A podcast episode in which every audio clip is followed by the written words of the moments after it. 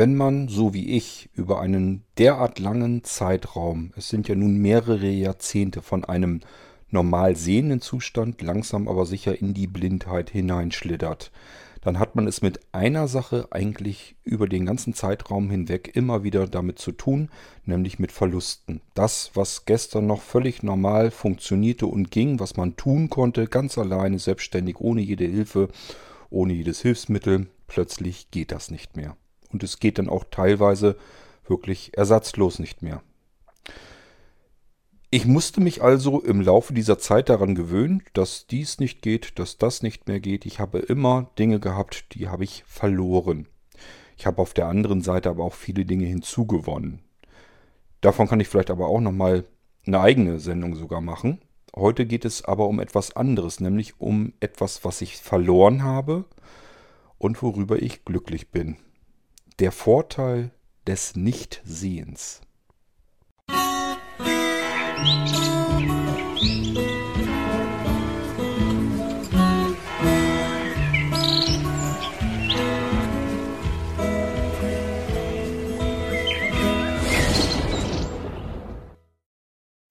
Was um Himmels willen will der Kord mir denn jetzt weismachen? Dass man einen Vorteil davon hat, wenn man nicht mehr gucken kann?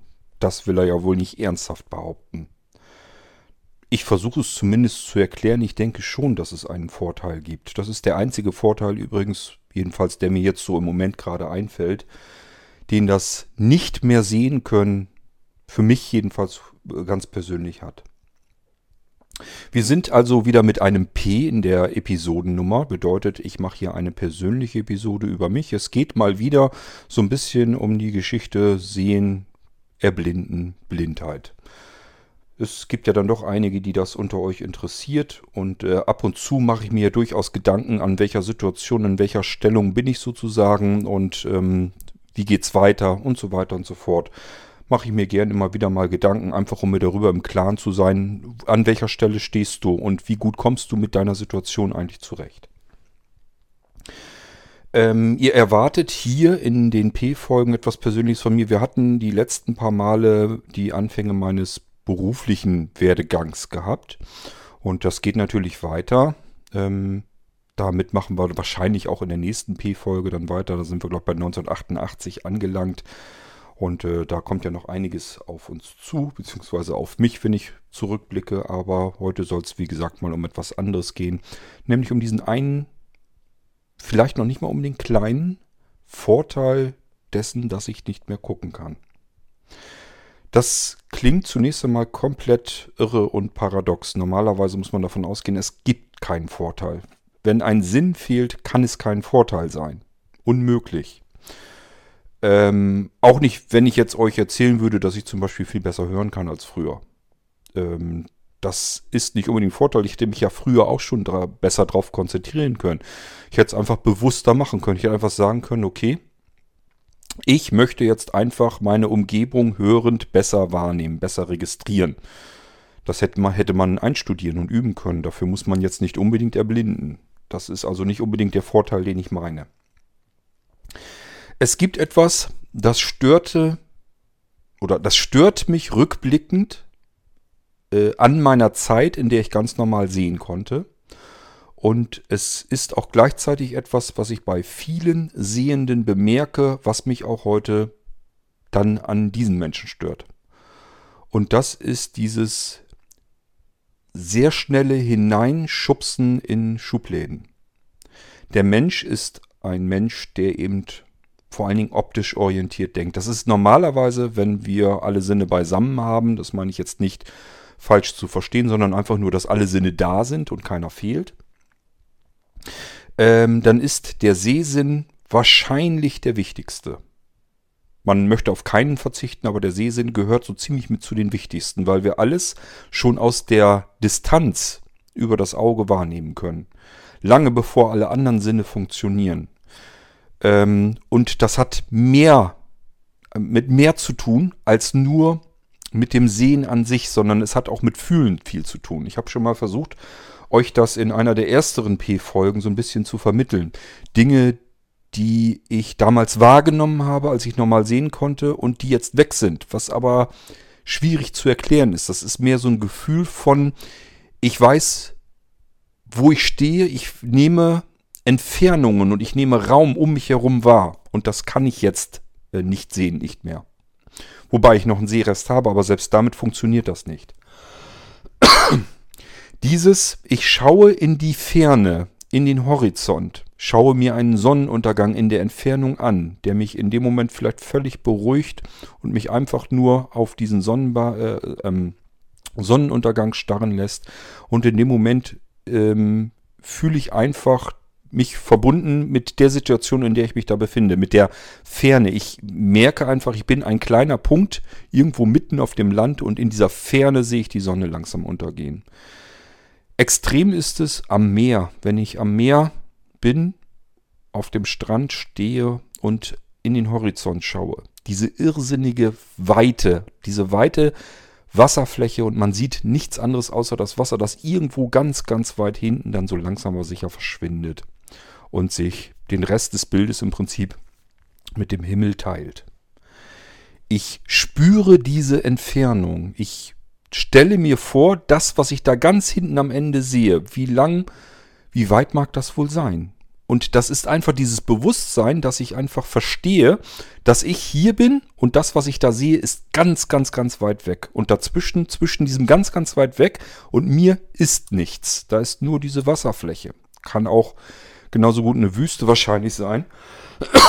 Oder denken wir mal an das Flachland in Ostfriesland, kann auch eine Grünfläche sein.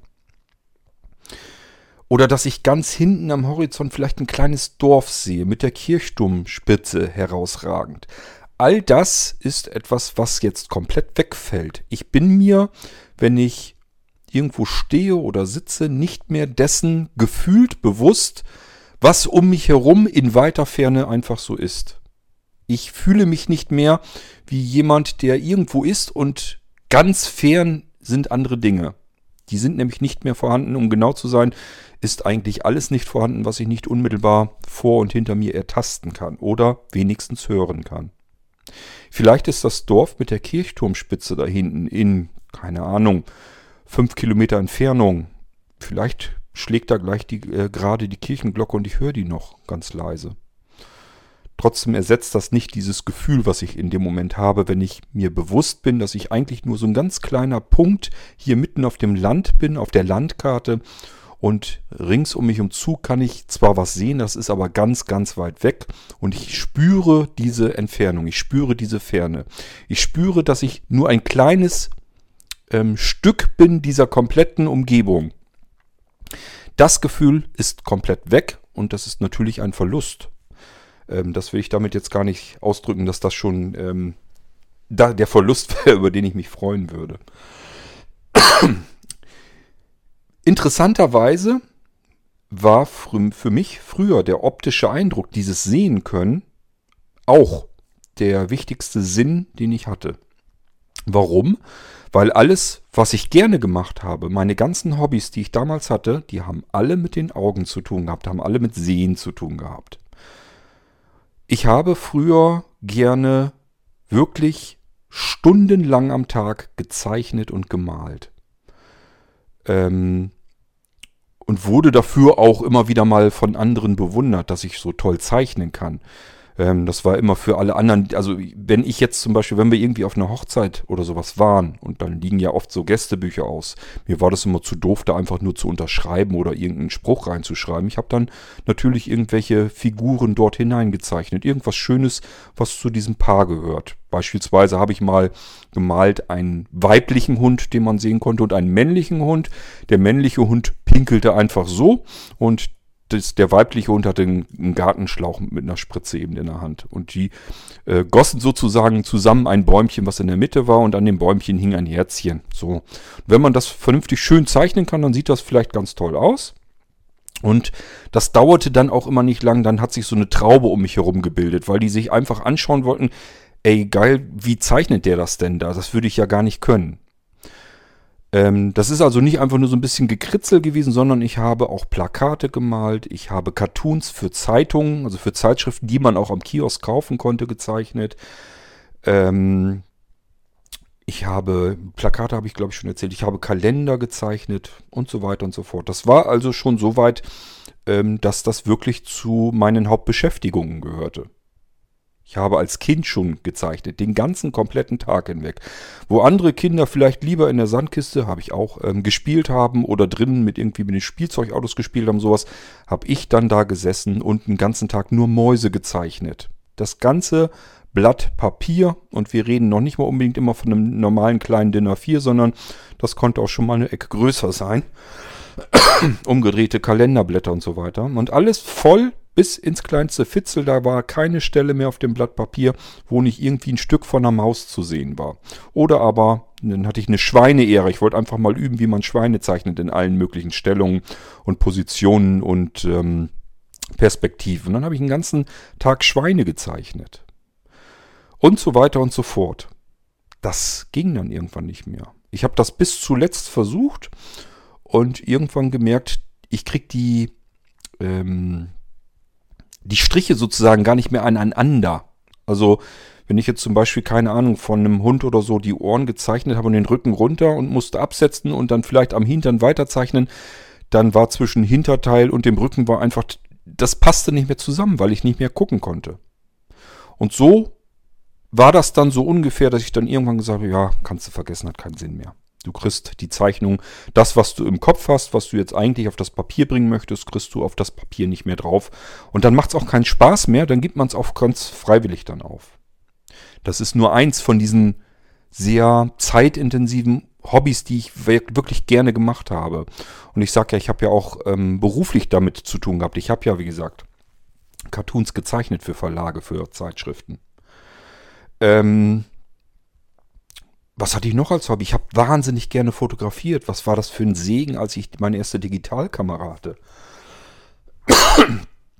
Wenn wir die mit in den Urlaub genommen haben, habe ich immer zugesehen, dass ich irgendwie besondere Fotos, ich habe mir immer irgendwie Möglichkeiten gesucht. Äh, das ging dann so weit, dass wir, keine Ahnung, Urlaub am Meer gemacht haben und dort auch geschlafen haben am Meer. Und das war bei mir dann auch wörtlich zu verstehen. Das heißt, ich habe mir meine Kamera geschnappt. Das war noch zu Analogzeiten sogar. Da hatte ich gar keine Digitalkamera. Oder? Nee, ich glaube, da hatte ich eine Analogkamera. Spiegelreflex natürlich.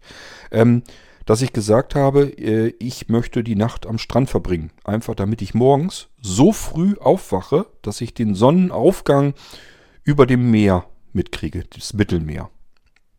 Damit ich das fotografieren konnte. Vielleicht noch irgendwie teilweise mit ein paar Booten oder ich habe mich einfach äh, hinter so einen Hügel noch gesetzt, ähm, damit ich vielleicht so ein bisschen in das Bild noch ein paar Grashalme mit reinkriegen konnte, die vielleicht ein bisschen schärfer gestellt sind und dann der Hintergrund oder umgedreht ist unscharf. Also ich habe viel auch mit Tiefenschärfe und so weiter gearbeitet. Es hat mir alles wahnsinnig Spaß gemacht, schöne Bilder, schöne Fotos hinzubekommen. Auch das kann ich natürlich komplett knicken. Ich kann mir Fotos noch nicht mal mehr angucken. Wie soll ich denn dann noch Fotos knipsen können? Das ist reine Glückssache, wenn ich jetzt ein Futterbrad irgendwo hinhalte und äh, das ist ungefähr das drauf, was ich haben will. Kann man eigentlich mehr oder weniger vergessen. Das ist das zweite intensive Hobby. Ich weiß nicht, wie viele Tausende von Fotos ich auf der Festplatte noch drauf habe. Drittes Hobby als ich mir mein Motorrad gekauft habe. Was habe ich gerne Motorrad gefahren? Dieses Gefühl, sein eigenes Motorrad vor der Haustür stehen zu haben und jederzeit, wenn man möchte, Jacke an, vernünftige Hose an. Also ich bin sehr selten so Motorrad gefahren, wie viele es fahren. Ich habe immer zugesehen, dass ich vernünftige Klamotten habe, falls man sich mal irgendwie auf die Fresse legt, dass man nicht gleich die Birne, äh, die Birne und die Beine kaputt hat. So, ordentlich angezogen, runter auf den Bock gesetzt und einfach losgefahren. Wusste gar nicht, wo ich hin wollte. Ich hatte kein Ziel und nichts. Ich bin einfach losgefahren. Durch die Natur. Mir hat das nie Spaß gemacht, irgendwie große Landstraßen zu fahren, sondern irgendwo mitten durch die Natur. Mal gucken, da ist ein Feldweg. Ich hatte ja ähm, so eine ähm, Gelände, so eine halbe Geländemaschine. Es war so, ein, so, eine Mixtur aus ähm, Straßenmaschine und Geländemaschine. Die war also richtig schön geländetauglich. Und damit bin ich auch durchs Gelände geknistert. Wenn da irgendwo ein Feldweg war, den ich noch nicht kannte, wunderbar, super. Fährst mal lang und schaust mal, wo kommt das Ding an. Also der Feldweg. Und ich natürlich auch. Und da war so manches Mal, dass der Feldweg irgendwie einfach nur noch in einer riesengroßen, schlammigen Pfütze landete und ich mir überlegen musste, na, fährst du da durch oder lässt es lieber bleiben? Aber ich habe viel, viele Dinge damals kennengelernt. Ich habe viele Wege gewusst, die andere gar nicht kannten, weil sie natürlich mit dem Auto nie durchfahren konnten. Mit dem Fahrrad konnte man nicht durchfahren, aber mit einem Geländemotorrad, da konnte man überall schön mit durchbrackern. Und auch dieses Hobby musste ich natürlich aufgeben. Wahrscheinlich könnte ich jetzt ewig so weitermachen und mir würden noch tausend andere Sachen einfallen, die ich alle gerne gemacht habe, die zu meinem Alltag gehörten, womit ich die meiste Zeit des Tages verbracht habe, die dann irgendwann plötzlich komplett ersatzlos gestrichen wurden und den ich einfach nicht mehr nachgehen konnte. Und jetzt kommt mir bitte keiner mit, irgendwo kann man ähm, sich auf ein Motorrad setzen auf dem Parkplatz eine Runde drehen oder sowas. Das hat da alles nichts mit zu tun. Das ist kein Ersatz. Ich weiß, dass es so verschiedene Tage für Blinde gibt, wo die mal Auto fahren können oder einen Reisebus sogar fahren können oder vielleicht sogar Motorrad. Das weiß ich nicht. Kann sein, dass es das auch gibt. Das hat damit alles überhaupt nichts zu tun. Das ist kein Ersatz. Und ähm, es macht mir jetzt auch, wie gesagt, keine Freude mehr, mich irgendwo hinzusetzen und irgendwas zu malen oder zu zeichnen. So nach dem Motto, ist dann halt abstrakte Kunst. Nee, hat keinen Zweck für mich. Da habe ich keine Lust zu. genauso ist es mit dem Fotografieren. Was nützt mir das Fotografieren noch, wenn ich nur draufhalten kann und zufällig irgendwas erwischen kann? Da habe ich auch keinen Bock zu. Also das sind alles Dinge, die fallen weg und das sind schmerzliche Verluste und es ist nicht schön, sich davon zu verabschieden. Und man fängt dann an, das Ganze zu kompensieren mit den Dingen, die man vielleicht dazu gewinnen kann. Denn das muss man auch so zugeben. Das sind alles Dinge gewesen, da hat man ja vorher seine Zeit mit verbracht und jetzt geht's auf mal nicht mehr und die Zeit wird ja frei. Ähm, und ihr kennt mich, ich bin kein Mensch, der einfach nur Zeit so frei verstreichen lassen kann, der irgendwie sich hinsetzt und in die Luft starrt, sondern irgendwie muss ich mich beschäftigen, muss irgendwas zu tun haben. Und dann sucht man sich irgendeine andere Sache, die einem auch Freude bereitet, wo man sich auch wieder kreativ austoben kann. Es kam nach und nach das Programmieren dazu, das Gebastel allgemein an Computern. Kann man eine ganze Menge mit anfangen, wenn man so nach und nach so ein bisschen versteht und lernt, wie es geht und was man damit tun kann. Ähm, oder aber denkt mal nur, ich habe früher, ja, hatte ich euch auch schon erzählt, oft, dass ich Geschichten geschrieben habe. Und äh, dieses Schreiben fällt mir so schwer, das ist so mühsam. Ich würde es jetzt auch lassen und hätte jetzt einen Verlust. Wie habe ich es kompensiert, indem ich, das wisst ihr auch, dass ich diese Echtzeiterzählungen für mich entdeckt habe. Dass ich einfach sage, okay, du kannst Geschichten nicht mehr schreiben. Die Geschichten wären viel besser, weil du überlegter schreiben kannst. Und du verhedderst dich nicht, du versprichst dich nicht. Du hast Zeit zum Nachdenken, du hast Zeit zum Kürzen, du hast Zeit zum Ändern. Wenn du an einer Stelle weiter unten etwas merkst, dass du irgendwas blöd in der Geschichte hinbekommen hast, kannst du zu den Anfang der, zum Anfang der Geschichte springen und da noch wieder was verändern, dass die Geschichte anders beginnt und damit das wieder zusammenpasst und, und, und. Du hast viel mehr Möglichkeiten, wenn du Geschichten schreiben kannst. Aber es ist mir zu mühsam und ähm, dann habe ich mich dran gesetzt und geschaut, kriege ich es nicht irgendwie hin, eine Geschichte zu erfinden und zeitgleich dann auch schon ins Mikrofon zu erzählen. Und das sind ja diese Echtzeiterzählungen, die ich mache die sind qualitativ unbrauchbar. Also es ist jetzt nichts, wo ich sagen würde, das ersetzt äh, eine gut geschriebene Geschichte, die jemand vorliest. Das würde ich im Leben nicht behaupten, das merke ich auch in meinen eigenen Geschichten. Das ist es nicht. Aber trotzdem ist es eine äh, Kompensierung dessen, was weggefallen ist, mit etwas, was ich genauso interessant finde, nämlich einfach diese Hürde überhaupt erstmal zu bewältigen, dass ich nun eine Geschichte anfange und kenne sie nicht und kenne das Ende nicht, ich kenne die Mitte auch nicht, ich weiß so ungefähr, wo ich hin will, das war es dann aber auch. Das ist im Prinzip, dass ich die Geschichte mit einem einzigen Satz erklären könnte, was ich in dieser Geschichte eigentlich erzählen will. Und dann daraus eine komplette Geschichte fortlaufend weiter zu erzählen und selber daran zu bemerken, dass da Dinge drin passieren, die hätte ich, da hatte ich, hätte ich vorher nie drüber nachgedacht, die in die Geschichte haben zu wollen, die sich einfach aufgrund des Erzählens von ganz alleine ergeben. Wahnsinnig spannende, interessante Geschichte für mich, ähm, diese Erfahrung überhaupt machen zu können. Echtzeiterzählung. Ähm, dass ich einfach wirklich anfangen kann Und es ist wie so ein Film, den ich in meinem Kopf einfach starte, wo ich nur weiß, welcher Film soll es werden? Soll es ein Krimi werden? Soll es eine romantische Weihnachtsgeschichte werden? Oder was soll es werden? Dann überlege ich mir ungefähr, was kann da so grob passieren. Wie gesagt, das sind Dinge, die man in einem Satz eigentlich erklären kann, was eigentlich in dieser Geschichte generell prinzipiell passieren soll. Und der Rest, und da entstehen ja teilweise wirklich sogar mehrere Stunden draus, passiert, während ich das ganze Zeugs erzähle. Und das ist für mich wahnsinnig spannend und faszinierend und ist ja auch etwas, was nicht so viele Menschen machen. Sich hinsetzen, Geschichten aufschreiben, das machen, machen weltweit ganz, ganz viele Menschen. Dass jemand sagt, ich setze mich hin, erzähle eine Geschichte, die ich vorher noch gar nicht kenne. Und äh, während ich, ich sie erzähle, erfinde, erdenke ich sie. Ich habe keine Ahnung, wird es auch sicherlich Leute geben, die das tun, aber ich kenne persönlich keinen. Deswegen ist das für mich ein, ein würdiger Nachfolger dafür, dass ich jetzt keine Geschichten mehr aufschreiben kann. Ähm ja, also was ich damit sagen will, die Dinge gehen verloren. Ähm, ihr müsst ja immer bedenken, das ist vielleicht auch eine Situation, die ich an mir ein bisschen, ja, ähm, für mich persönlich einzigartig, eigenartig empfinde. Und zwar ähm, erstmal dieses, ich habe im Prinzip knapp über 30 Jahre ganz normal gelebt. Als normal Sehender. Ja, klar, ich hatte eine Sehbehinderung, aber nicht wirklich wesentlich mehr als andere normale Menschen auch, die vielleicht eine Brille tragen und schlecht gucken können. Davon gibt es eine ganze Menge, deswegen fühlt man sich jetzt nicht als äh, so, so, so halbblind oder sonst irgendwie etwas, sondern einfach als jemand, der schlecht gucken kann und davon gibt es viele. Da fühlt man sich noch nicht irgendwie ungewöhnlich damit und kann ganz normal leben, ganz normal arbeiten, ähm, ganz normalen Freizeitbeschäftigungen nachgehen, ganz normale Hobbys haben. Man kann Auto fahren, man ist mobil, man kann Mo Motorrad sogar fahren. Ähm, alles ist kein Problem. Man wäre wahrscheinlich kein Pilot geworden, aber das wäre jetzt sowieso nicht unbedingt mein Traumberuf gewesen. Von daher alles kein Thema. Ich konnte über 30 Jahre meines Lebens normal leben. Ähm, und dann erst ging das los, dass ich mir einen Kopf darum machen musste, dass ich eben nicht ein normales Leben werde leben können, sondern dass es jetzt langsam losgeht mit den Auswirkungen meiner Erblindung, die ich ja schon ähm, ja, gute 15 Jahre vorher kannte. Ich wusste ja, dass ich erblinden werde irgendwann.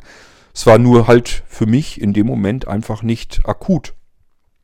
Es war deswegen auch nicht relevant für mich. Es hat mich gar nicht interessiert, weil ich genug mit meinem Leben zu tun hatte. Was soll ich mir einen Kopf machen über die Dinge, die irgendwann in der Zukunft mal passieren? Das mache ich bis heute hin nicht. Interessiert mich heute fast eigentlich kein Stück, wie es mal in 10 oder 20 Jahren mit mir aussieht. Weil ich da sowieso keinen Einfluss wirklich großartig gravierend drauf habe. Ich lebe eigentlich viel lieber immer im jetzigen Tag. Und die nächsten Tage vielleicht auch noch, aber ganz viel sind es ehrlich gesagt auch da schon nicht. Ähm, dass das dann aber noch so lange dauert, das sind ja nun auch schon wieder 20 Jahre her, dass ich sozusagen meine Erblindung als Erblindung wahrgenommen habe, dass ich einfach gemerkt habe, okay, jetzt geht's los. Jetzt schneidet es dich in deinem Leben ein. Jetzt muss, jetzt geht dieses, dieses, was ich euch eben erzählte, diese Geschichte mit dem, ich verliere etwas, beginnt dann.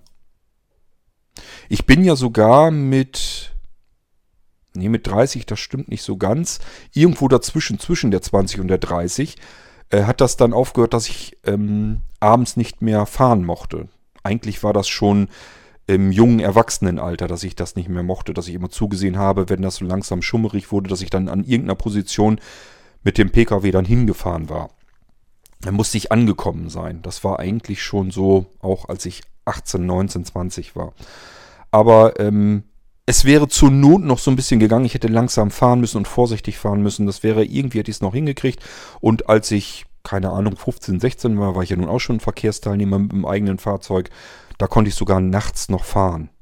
Auch nicht gut, vorsichtig, langsam. Am liebsten bekannte Wege, am liebsten was mit schönen weißen Leitlinien an der Seite, sodass ich mich auf die Straßenmitte konzentrieren kann und nicht drüber nachdenken muss, wo hört die Straße auf, wo fängt die Böschung an. Ähm, Also man musste schon ein bisschen aufpassen, aber es ging. Ich konnte nachts nochmal eben irgendwo hinfahren. Zu Freunden fahren oder sonst irgendetwas. Das ging im Prinzip dann schon so los mit den 20ern, mit den frühen 20ern, also dass ich 20, 21, 22 war, dass das schon nicht mehr ging, dass ich abends nicht mehr fahren konnte. Das kann man aber alles so zeitlich einplanen. Es fühlt sich nicht so wirklich als Einschränkung an. Weil man ja einen Freundeskreis hat, die wissen um das Problem und dann sagt man sich einfach, du, tagsüber kann ich fahren, abends, wenn wir zurückfahren, musst du fahren. Haben wir so auch gemacht. Ich bin früher mit Kumpels, dass wir mal eben mit meinem Auto rüber sind nach Holland. Das wussten wir einfach.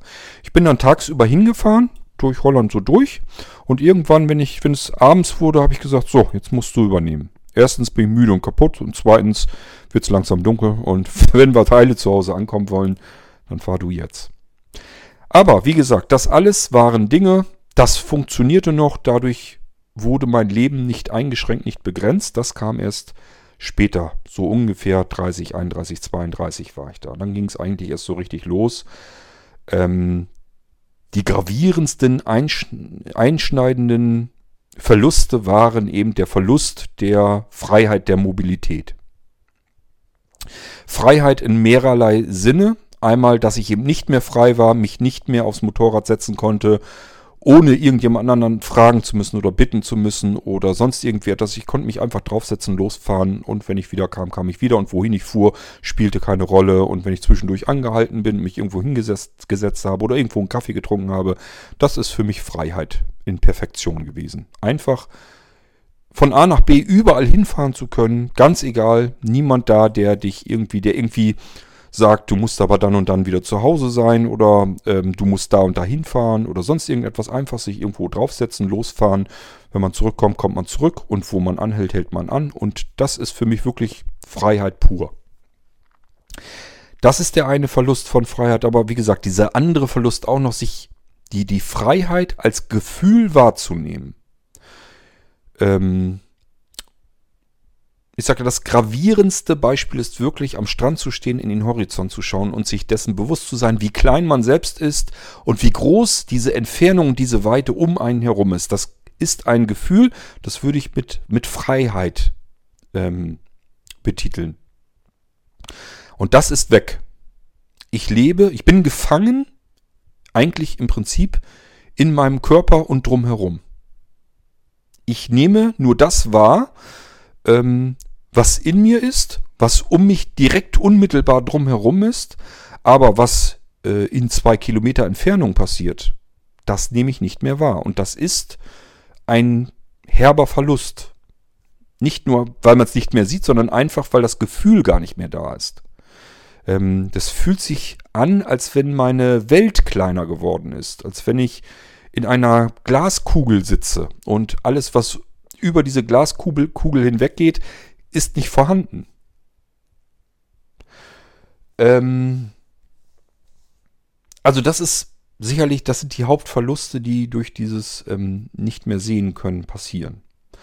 Natürlich auch andere Dinge, insgesamt einfach ähm, die Schönheit von Bildern nicht mehr wahrnehmen zu können, sich ein wunderschön gemaltes Gemälde, Gebil äh, Gebilde anzugucken und das einfach nicht mehr sehen zu können oder ähm, wenn es einfach irgendwie was Tolles zu entdecken gibt, wenn man in, sich in einer alten, schönen Altstadt befindet. Und da gibt es so wunderschöne malerische Häuser, alte Fachwerkhäuser mit Schnitzereien oben drin, mit Figuren drin, mit güldenen Lettern drinne und oben ist vielleicht irgendwie noch so ein Glockenspiel drin, wo Figuren drum tanzen, sowas, wo man normalerweise vielleicht völlig entzückt in dem Moment davor steht und das einfach nur genießt, diesen Anblick, dieses schöne alte Gebäude, sich fragt, wann wurde das wohl mal gebaut, oftmals steht's dran, wie haben die das wohl damals gebaut? Und ähm, ja, man kann sich an so vielen wunderschönen Dingen erfreuen, wenn man gucken kann. Und die sind dann weg.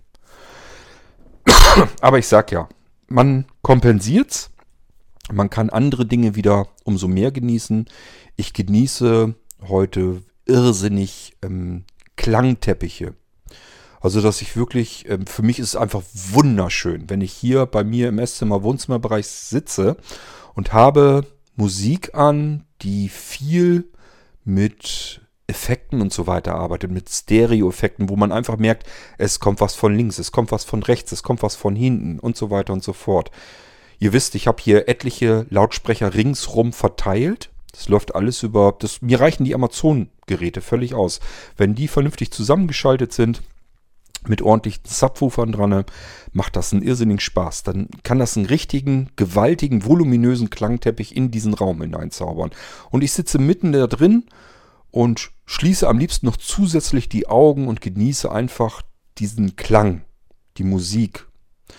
Das hätte ich vorher ähm, so nicht gekonnt. Ich konnte vorher, habe ich, war ich auch schon Musikliebhaber und habe mich über die Musik erfreut. Aber da habe ich nie so so einen riesen Hang danach gehabt, dass ich jetzt diesen Klang, dass ich in dem Klangteppich drin gesessen habe. Dass wirklich ringsrum euch um mich zu von allen Seiten irgendwie Klänge auf mich niederprasselten. Das hatte ich damals noch nicht. Diese Konzentration auf die Ohren, logischerweise, das war damals so nicht vorhanden und das ist etwas, was ich auch heute noch wieder genießen kann. Ähm ja, wo, worauf ich jetzt eigentlich hinaus wollte, ihr fragt euch hoffentlich immer noch, ähm, ja, was hast du denn jetzt verloren, worüber du froh bist, dass du es verloren hast. Da kommen wir so langsam aber sicher hin. Und zwar ähm, als sehr optisch orientierter Mensch, und ich würde mal erstmal behaupten, alle normal sehenden Menschen sind vorwiegend vor allem optisch orientiert. Hat man ein Problem, von dem man es aber nicht weiß, solange wie man normal sehend ist. Das merkt man erst, wenn das wegfällt, das Problem. Und zwar ähm, ist das in uns drin. Das ist, wir sind so gepolt, da können wir uns auch nicht von freisprechen. Das tun sicherlich einige. Einige werden sicherlich sagen, nein, das ist bei mir so nicht und ähm, ähm, kann ich für mich so nicht sagen. Und ich bin mir trotzdem ziemlich sicher, doch, das ist so, weil ich es bei so vielen Menschen beobachte und ähm, mir einfach sage, doch, das ist auch bei dir so, du willst es bloß nicht wahrhaben. Es ist aber auch nicht schlimm, weil es eigentlich ganz normal ist, weil es zu unserer Überlebensstrategie gehört, die wir von Urzeiten her immer noch in uns tragen, nämlich das Einsortieren von dem, was wir sehen um uns herum. Wir müssen einfach um uns herum ständig die Situation, die Lage begutachten und für uns wahrnehmen und einsortieren. Ähm, beispielsweise, ob wir uns in einer Gefahr befinden oder ob wir uns gerade entspannen können, vielleicht sogar besonders gut, weil hier stimmt jetzt alles. Vielleicht kennt ihr das auch, wenn ihr euch zum Beispiel irgendwo in der Stadt Sonne scheint, die Leute sind alle irgendwie zufrieden und fröhlich und da gibt es irgendwo mitten auf dem Marktplatz einen plätschernden Brunnen und ihr setzt euch dahin, lasst euch die Sonne auf dem Pelz scheinen und genießt das einfach. Die Spatzen zwitschern neben euch und baden da am Wasser und in dem Moment ist alles in Ordnung. Die Welt ist in Ordnung. Und ihr habt das Gefühl, ihr könnt euch völlig entspannen, alles ist wunderschön. Es geht eben natürlich jetzt von dieser Situation keinerlei Gefahr aus. Das kann man auch hörend natürlich tun, aber wie gesagt, wir gehen jetzt erstmal von den optischen Reizen aus. So, das bedeutet, in dem Moment haben wir die Schublade geöffnet. Ich befinde mich in keiner angespannten Situation. Ich kann mich hier völlig entspannen. Alles ist gut, alles ist schön. Ich genieße es, alles ist in Ordnung. Und das genauso geht natürlich auch andersrum. Wenn wir uns in einer schmuddeligen Seitengasse befinden und es ist ein bisschen dunkler und uns kommen da irgendwelche wunderlichen Gesellen entgegen, die vielleicht auch noch laut, vielleicht sogar alkoholisiert sind, dann sind wir angespannt, weil wir uns plötzlich glauben, es könnte hier eine Gefahr entstehen. Hier ist es irgendwie ein bisschen komisch. Hier sind auch keine Menschen, die mir jetzt mal eben zu Hilfe eilen können, wenn was passiert. Mir kommt jetzt irgendwie so eine grölende Truppe mit irgendwelchen Fußballfans entgegen. Könnten die vielleicht sogar gewalttätig werden? Ähm, ja, wie gesagt, sie sind alkoholisiert. Äh, und ich will hier jetzt eigentlich nur in Ruhe durch diese dunkle, schmale, schmutzige Gasse gehen. Das ist ein ganz anderes Gefühl und ihr seid angespannt. Und das ist wichtig, das haben wir einfach als Überlebensstrategie in uns drinne. Und das Problem an der Sache ist, genau das stülpen wir über alles, was wir sehen. Nicht nur die Straße oder die Situation, sondern auch auf die Menschen. Und das ist mit ein Hauptgrund, warum es so viele fremdenfeindliche Menschen gibt. Nicht nur in diesem Land, sondern in allen Ländern. Alles, was uns fremd erscheint, ähm, kann uns erstmal so nicht entspannen lassen. Das müssen wir lernen. Das kann man trainieren, kann man sich antrainieren und kann man lernen. Und das muss man auch tun. Da kommen wir sicherlich gleich noch drauf zu sprechen. Aber per se ist es erstmal so, dass wir aufwachsen und wenn wir zum ersten Mal auf Menschen treffen, die uns ganz anders vorkommen, dann sind wir angespannt, weil wir sie nicht kennen, sie sind unbekannt, wir versuchen sie in unsere Schubläden hineinzusortieren. Könnten sie uns gefährlich werden oder sehen die so aus, als wenn sie sogar ganz nett sind und wir überhaupt keine Gefahr vor uns haben? Mir kann keiner erzählen, dass er das Gefühl nicht kennt. Es ist eben ein Unterschied, ob jetzt irgend so ein Businessman da entgegenkommt mit feinem Anzug, der sich scheinbar gut benimmt, äh, geschniegelt und gestriegelt ist. Da können wir höchstens sagen, meine Güte, der sieht aus wie ein Angeber. Vielleicht sieht er aber zufällig sogar irgendwie uns ganz sympathisch aus. Dann geht von diesem Menschen erstmal keine Gefahr aus. Aber steckt mal den gleichen Mann mit einer zerzausten Frisur, einem Fünf-Tage-Bart in ähm, löchrige, schmuddelige Klamotten und äh, keine Ahnung, ähm, drückt ihm noch irgendwas in der Hand, irgendein Holzknüppel oder irgendwas, was er als Waffe benutzen kann. Und wir befinden uns allein und statt dass wir uns jetzt irgendwo in einer breiten Einkaufsstraße, die gut ausgeleuchtet befinden, sind wir in irgendeiner Seitengasse, die dunkel ist. Und schon ist das der gleiche Mann und trotz und schon haben wir ein bisschen muffiges Gefühl.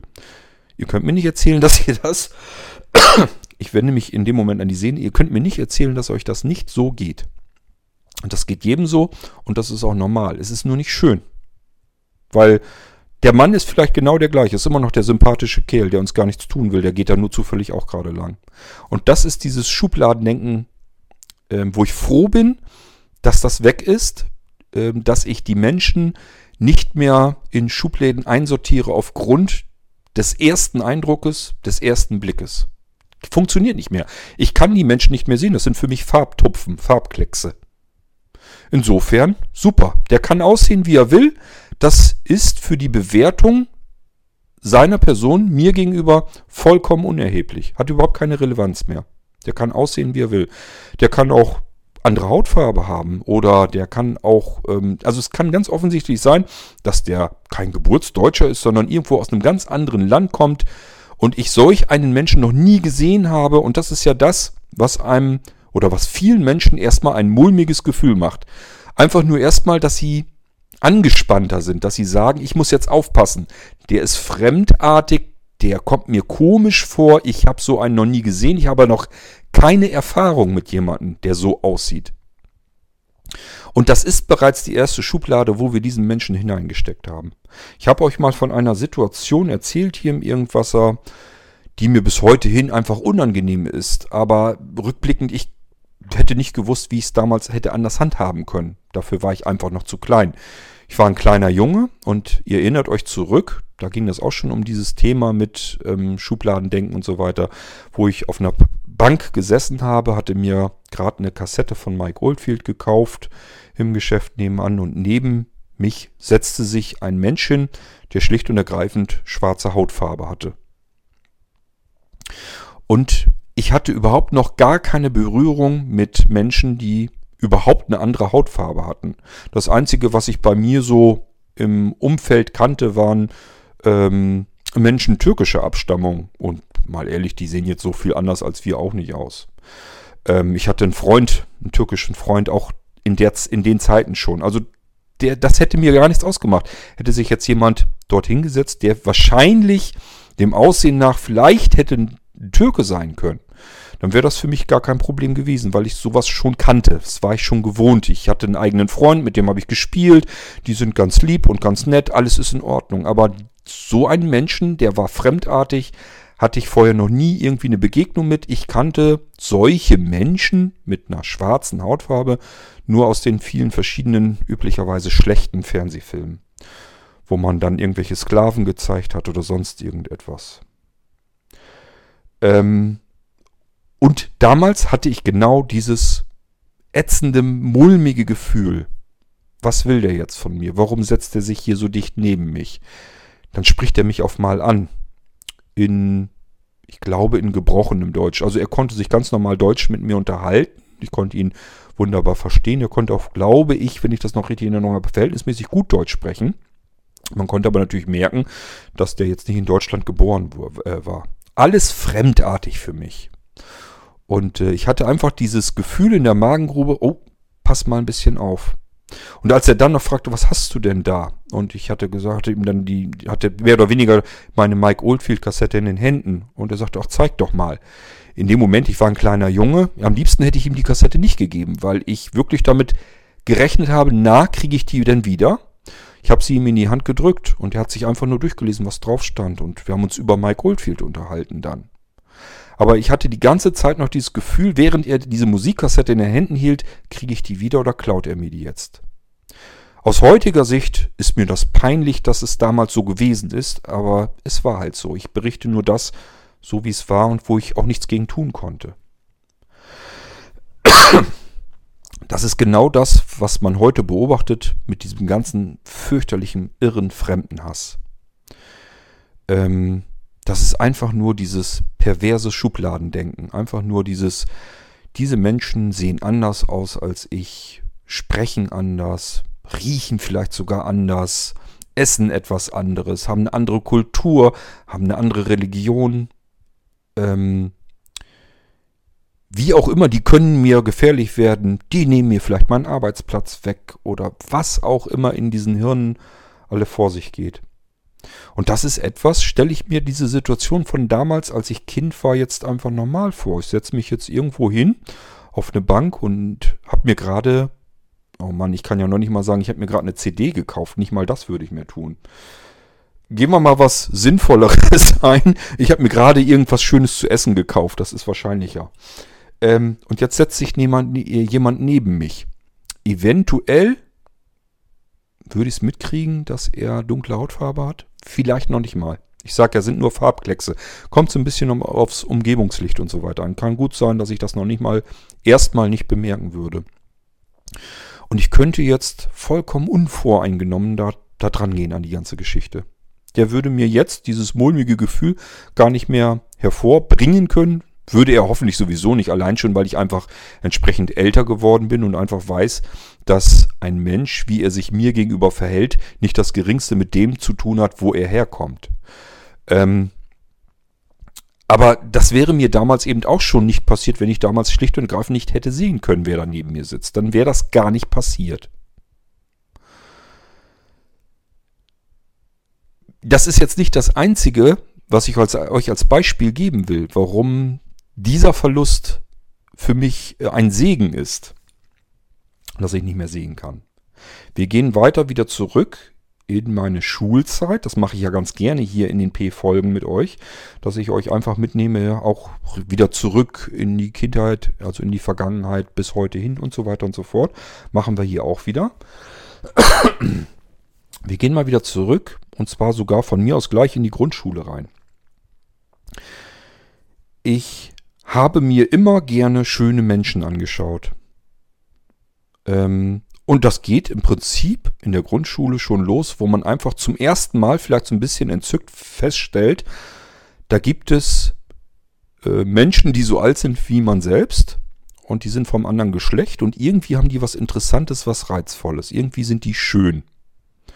Man nimmt ja nicht andere Jungs, jedenfalls wenn man äh, heterosexuell ist, nimmt man ja nicht andere Jungs normalerweise als schön für sich wahr. Das kommt später vielleicht erst wieder, dass man sich auch an der Schönheit eines Mannes durchaus als Mann erfreuen kann oder zumindest sagen kann, boah, der sieht aber Donnerwetter, der sieht aber richtig gut aus. Wäre klasse, wenn ich so aussehen würde. Das ist aber auch alles, was dabei zustande kommt dann.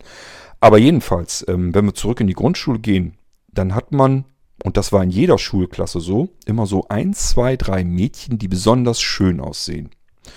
Und nahezu alle Jungs achten und interessieren sich genau für diese zwei, drei schönen Mädchen. Und das werdet ihr wahrscheinlich auch alle kennen, wenn ihr euch an eure Schulzeiten zurückerinnert. Ob das bei Blinden auch so ist, weiß ich nicht. Gehe ich jetzt erstmal davon aus. Wir gehen jetzt erstmal davon aus, ähm, bei denjenigen, die mit ausreichendem Sehrest aufgewachsen sind, normal sehend sind und sich die Menschen ganz normal so angucken konnten, ohne irgendwelche Hürden dabei zu haben. Die werden das auch noch so kennen, dass man immer in der Klasse immer so ein paar Schönlinge dabei hatte. Und das waren auch immer die, für die sich dann die anderen meistens auch so ein bisschen interessiert haben, die immer die Aufmerksamkeit auf sich hatten. Die gab es bei den Jungs auch. Es gab immer Jungs, da haben sich die Mädchen dann mehr für interessiert. Gehörte ich übrigens nie dazu, logischerweise. Und ähm, es gab immer auch ähm, so zwei, drei Mädchen, die sahen besonders toll aus. Und alle Jungs haben da so ein bisschen hinterher gegeiert und äh, sich gesagt, die würde ich ja vielleicht, vielleicht würde ich die nie ansprechen, aber die sehen toll aus. Was wäre das toll, wenn das eine, meine Freundin wäre? Und das ist extrem oberflächlich, aber da kommen wir gleich noch drauf zu sprechen. Ähm, das passiert im Prinzip in jeder neuen Schulklasse, wo sich jedes Mal die Kinder neu zusammensetzen, hat man das immer wieder, dass man einfach feststellt, hier sind jetzt wieder andere in meinem Alter und wieder gibt es immer so diese ein, zwei, drei hübschesten Mädchen und die guckt man sich an, für die interessiert man sich, was machen die, was erzählen die, wie sind die so. Ähm, ja, ich glaube, dass auch das relativ normal ist. Jedenfalls habe ich das so als normal empfunden. Das war jedenfalls eigentlich in allen Klassen mehr oder weniger so, dass die Jungs sich immer so ein bisschen so für dieselben wenigen Mädchen eigentlich interessiert haben. Gab bestimmt Ausnahmen, aber da denke ich jetzt gar nicht mal großartig drüber nach.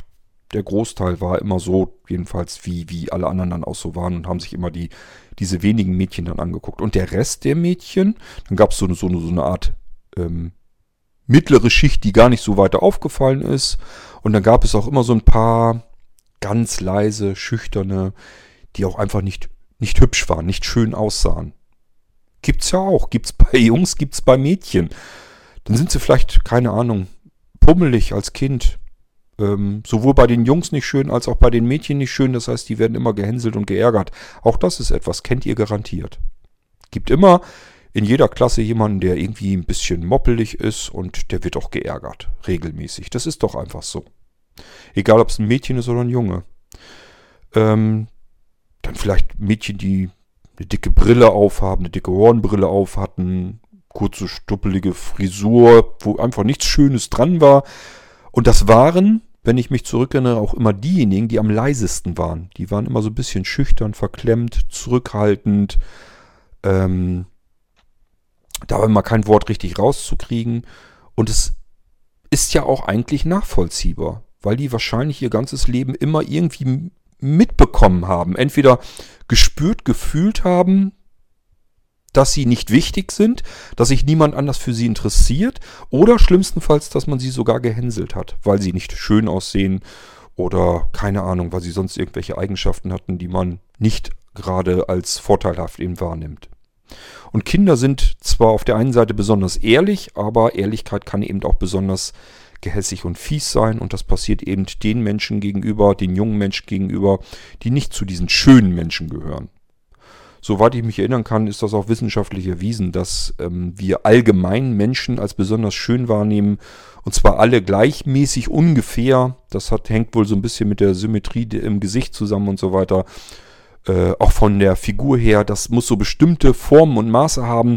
Dann nehmen, nimmt ein Großteil der Menschen diese Menschen als besonders schön wahr. Deswegen gibt es ja Misswahlen und so weiter. Das ist ja nicht so, dass da jetzt zehn Frauen auf der Bühne stehen und alle ähm, Wahlberechtigten sich sozusagen gleichmäßig auf diese äh, Frauen verteilen, sondern es ist immer relativ eindeutig, wer dann zu den ersten dreien gehört. Und ähm, Oftmals sind es nicht die, die vielleicht auch da ein bisschen molliger sind. Wir hatten hier neulich gerade erst gesehen, da wurde irgendwie die Weinkönigin oder so gekürt. Und ähm, ich sehe das hier ja nicht mehr. Und da waren wohl auch welche dazwischen. Die waren hatten einfach ein bisschen mehr auf den Rippen. Die waren nicht fett, die waren nur einfach ein bisschen molliger. Die wurden als erstes abgewählt und sagte Anja, ja, ist wieder typisch. Die etwas molligeren, die schaffen das nicht. Die werden gleich wieder abgewählt. Ja, recht hat sie. Das ist auch so. Und das ist auch in den Schulen, wie gesagt, in den, in den Schulen früher so gewesen.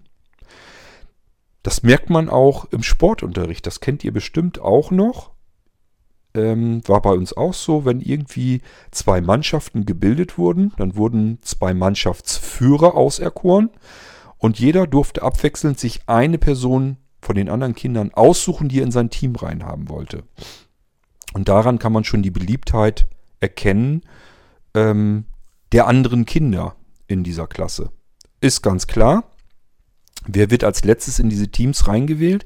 Nicht die hübschesten und schönsten, sondern eher die, die man eben nicht wahrnimmt, die leise sind, die schüchtern sind, die ähm, dementsprechend vielleicht auch nicht sportlich aussehen, schon nicht. Wo man ihnen einfach nicht zutraut, dass sie überhaupt irgendwas in diesem Team werden beitragen können, irgendwie etwas leisten können. Die kommen als letztes dran. Die Dicken, was will man denn mit, einer, mit einem dicken Menschen bei sich im Team? Der kann ja gar nicht so schnell laufen und so weiter und so fort. Ob das stimmt, ist eine ganz andere Geschichte. Man traut es ihm erstmal einfach nicht zu und so. Und zwar nur und einzig allein aufgrund seines Aussehens. Nur die Optik zählt. Dieses Ich schmeiße Menschen in Schubläden hinein passiert von Kindesbeinen auf. Das saugen wir wahrscheinlich mit der Muttermilch schon auf und es wird im, in der Sozialisierung immer weiter trainiert. Menschen einzusortieren. Ähm, wir gehen ein paar Klassen weiter. Grundschule und so weiter haben wir hinter uns und wir kommen jetzt so langsam äh, in die Zeit rein, wo auch ich in der Pubertät mich befand und wo Mädchen dann nochmal so einen Schub bekommen und nochmal interessanter werden. Jetzt merkt man nämlich, dass man nochmal wieder ein ganz anderes Interesse hat. Plötzlich merkt man, äh, den Mädchen wachsen Brüste und so weiter und so fort. Die sitzen ähm, einem gegenüber auf der anderen Seite der Klasse, recken sich und strecken sich und man merkt, oh, die haben aber irgendwie interessante Formen und äh, man merkt, die haben doch mal wieder einen ganz anderen Reiz.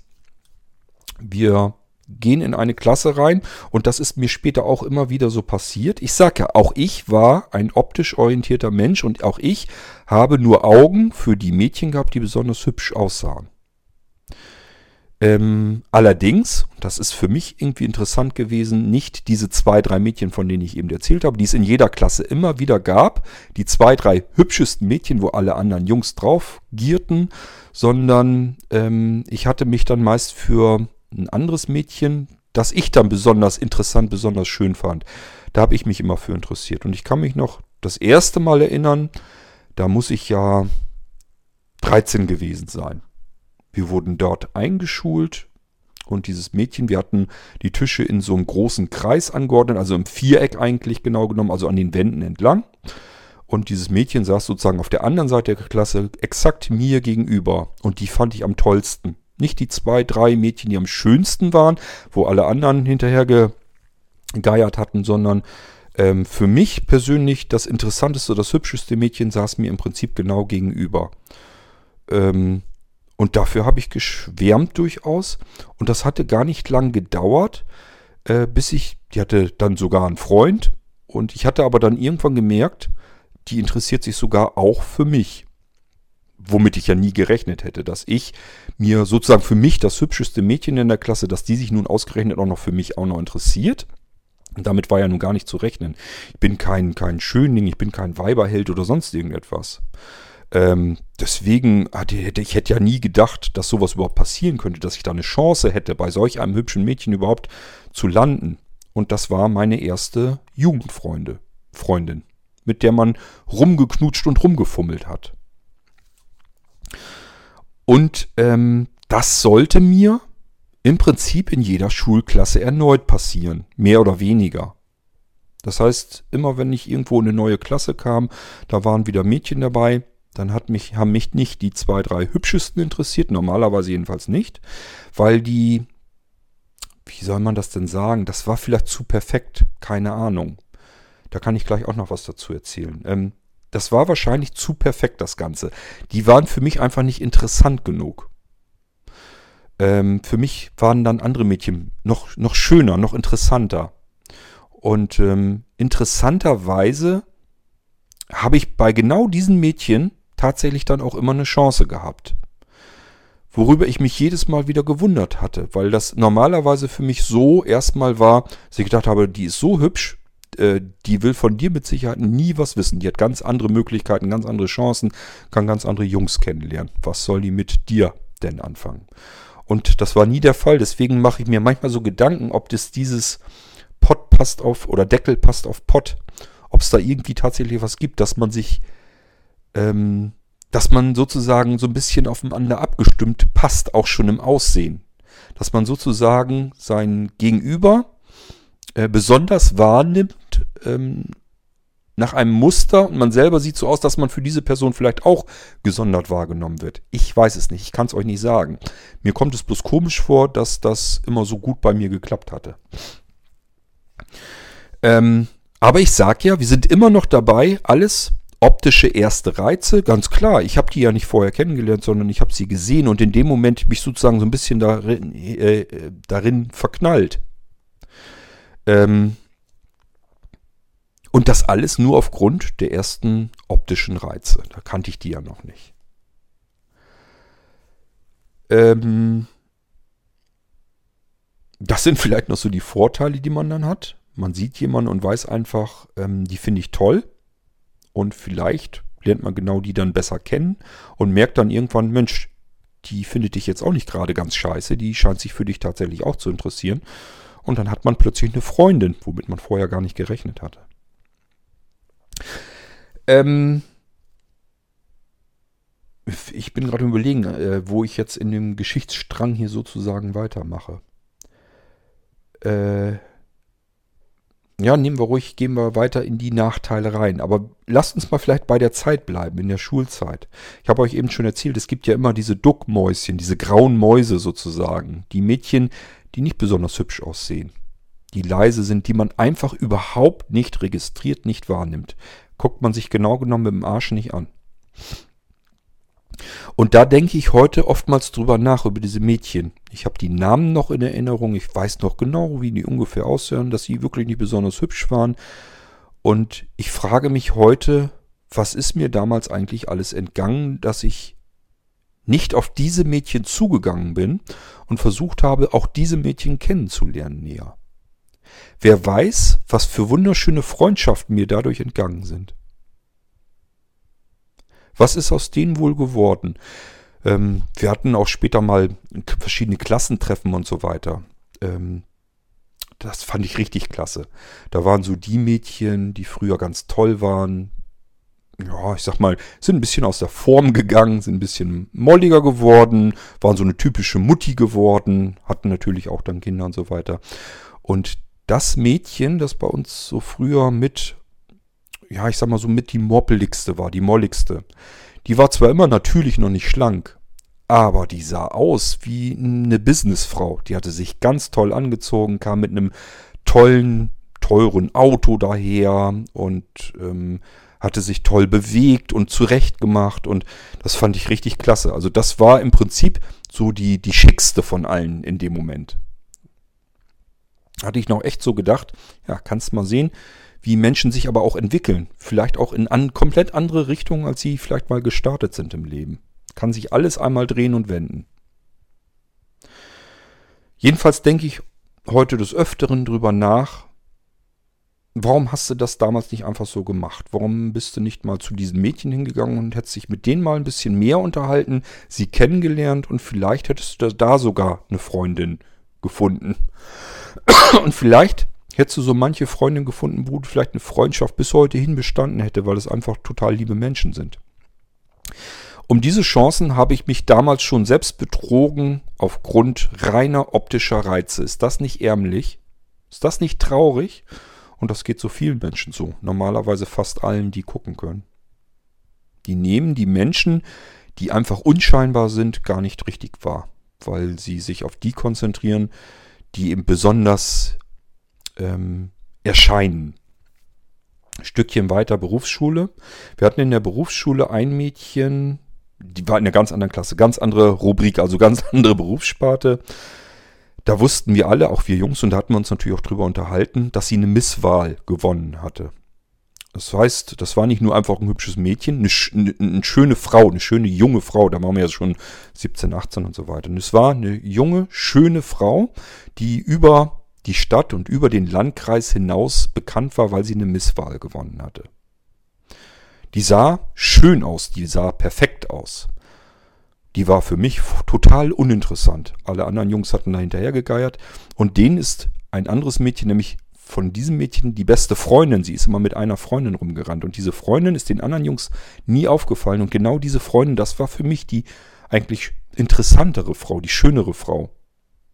Die sah nicht so perfekt aus, aber sie sah für mich einfach total klasse aus. Ich hätte, wenn ich jetzt mich getraut hätte, diese beiden Mädchen anzusprechen und kennenzulernen, dann hätte ich mich nicht an die Miss gewandt, sondern an ihre Freundin, weil ich die viel interessanter für mich gefunden hätte. Und alles nur aufgrund von Optik. Alles nur aufgrund des Sehens. Ich habe die nie kennengelernt, aber mich haben sie immer interessiert. Ich habe immer, natürlich, wenn sie da lang gingen, mir die auch angeguckt, so wie alle anderen Jungs auch. Ähm und das passiert heute. Ähm, bei anderen Menschen beobachte ich das und das wird mir wahrscheinlich auch ewig so gegangen sein. Natürlich ganz genauso. Und das ist das, was ihr vielleicht unter Lästern und so weiter auch kennt machen ganz viele Menschen, die ganz normal sehen können. Ähm, ihr seid vielleicht irgendwo in einer Gruppe oder mit anderen jedenfalls zusammen und die Sehenden um euch herum gucken natürlich die ganze Zeit, was um sie herum passiert. Wenn man vielleicht irgendwie essen geht oder sonst irgendetwas, gucken die sich die ganze Zeit über die anderen Menschen an. Beispielsweise im Restaurant, an den anderen Tischen oder keine Ahnung, wenn man draußen irgendwo sitzt. Man, die gucken sich die ganze Zeit über andere Menschen an und das, was sie da sehen, verarbeiten sie in dem Moment in dem Hirn. Die sind ja auch, die gucken da ja nicht einfach hin, sondern denken sich dabei dann auch was. Und dadurch, dass man selbst auch wieder in solch einer Gruppe ist, unterhalten die Menschen sich dann über die anderen Menschen, die sie sich gerade angucken, die sie beobachten.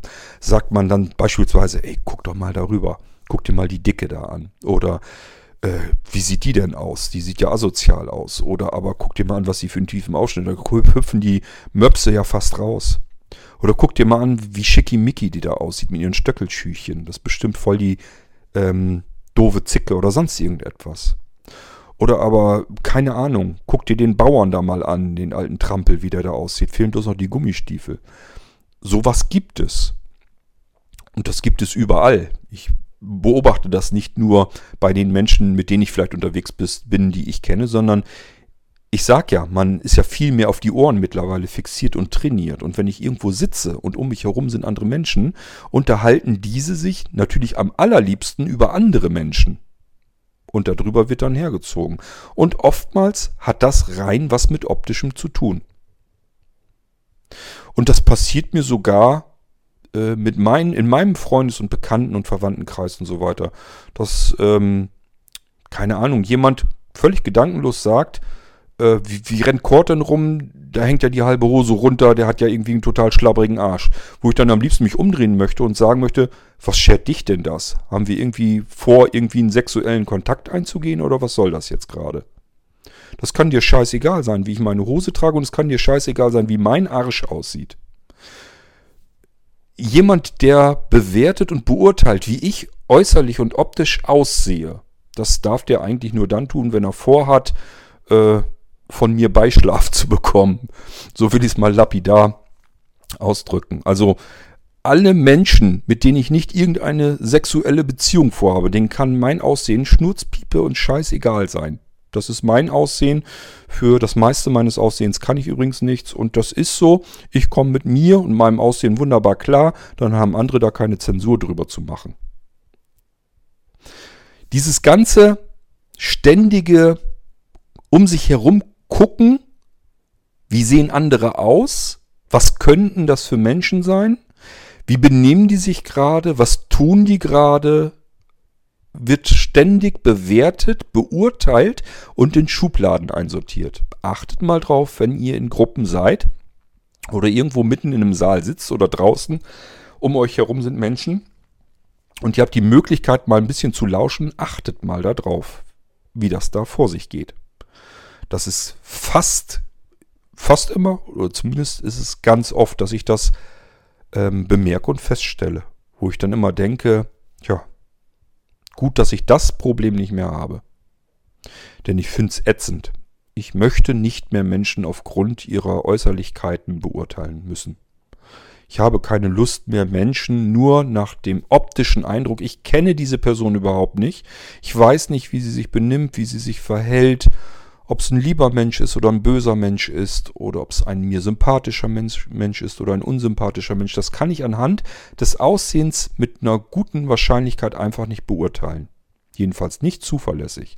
Aber ich tue es die ganze Zeit über, wenn ich gucken kann. Ich zensiere Menschen, ich beurteile sie, ich verurteile sie und ich stecke sie in meine Schubläden hinein, einfach aufgrund dessen, weil das bei uns in den Genen so drinne steckt, weil das früher unsere Überlebenstaktik war.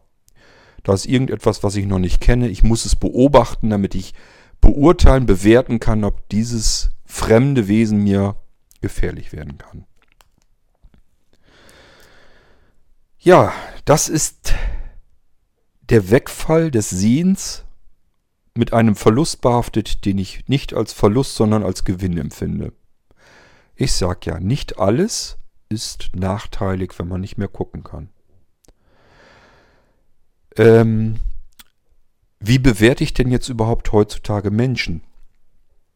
Das werden wahrscheinlich viele Blinde so machen. Das Erste, was einem natürlich auffällt, ist üblicherweise die Stimme.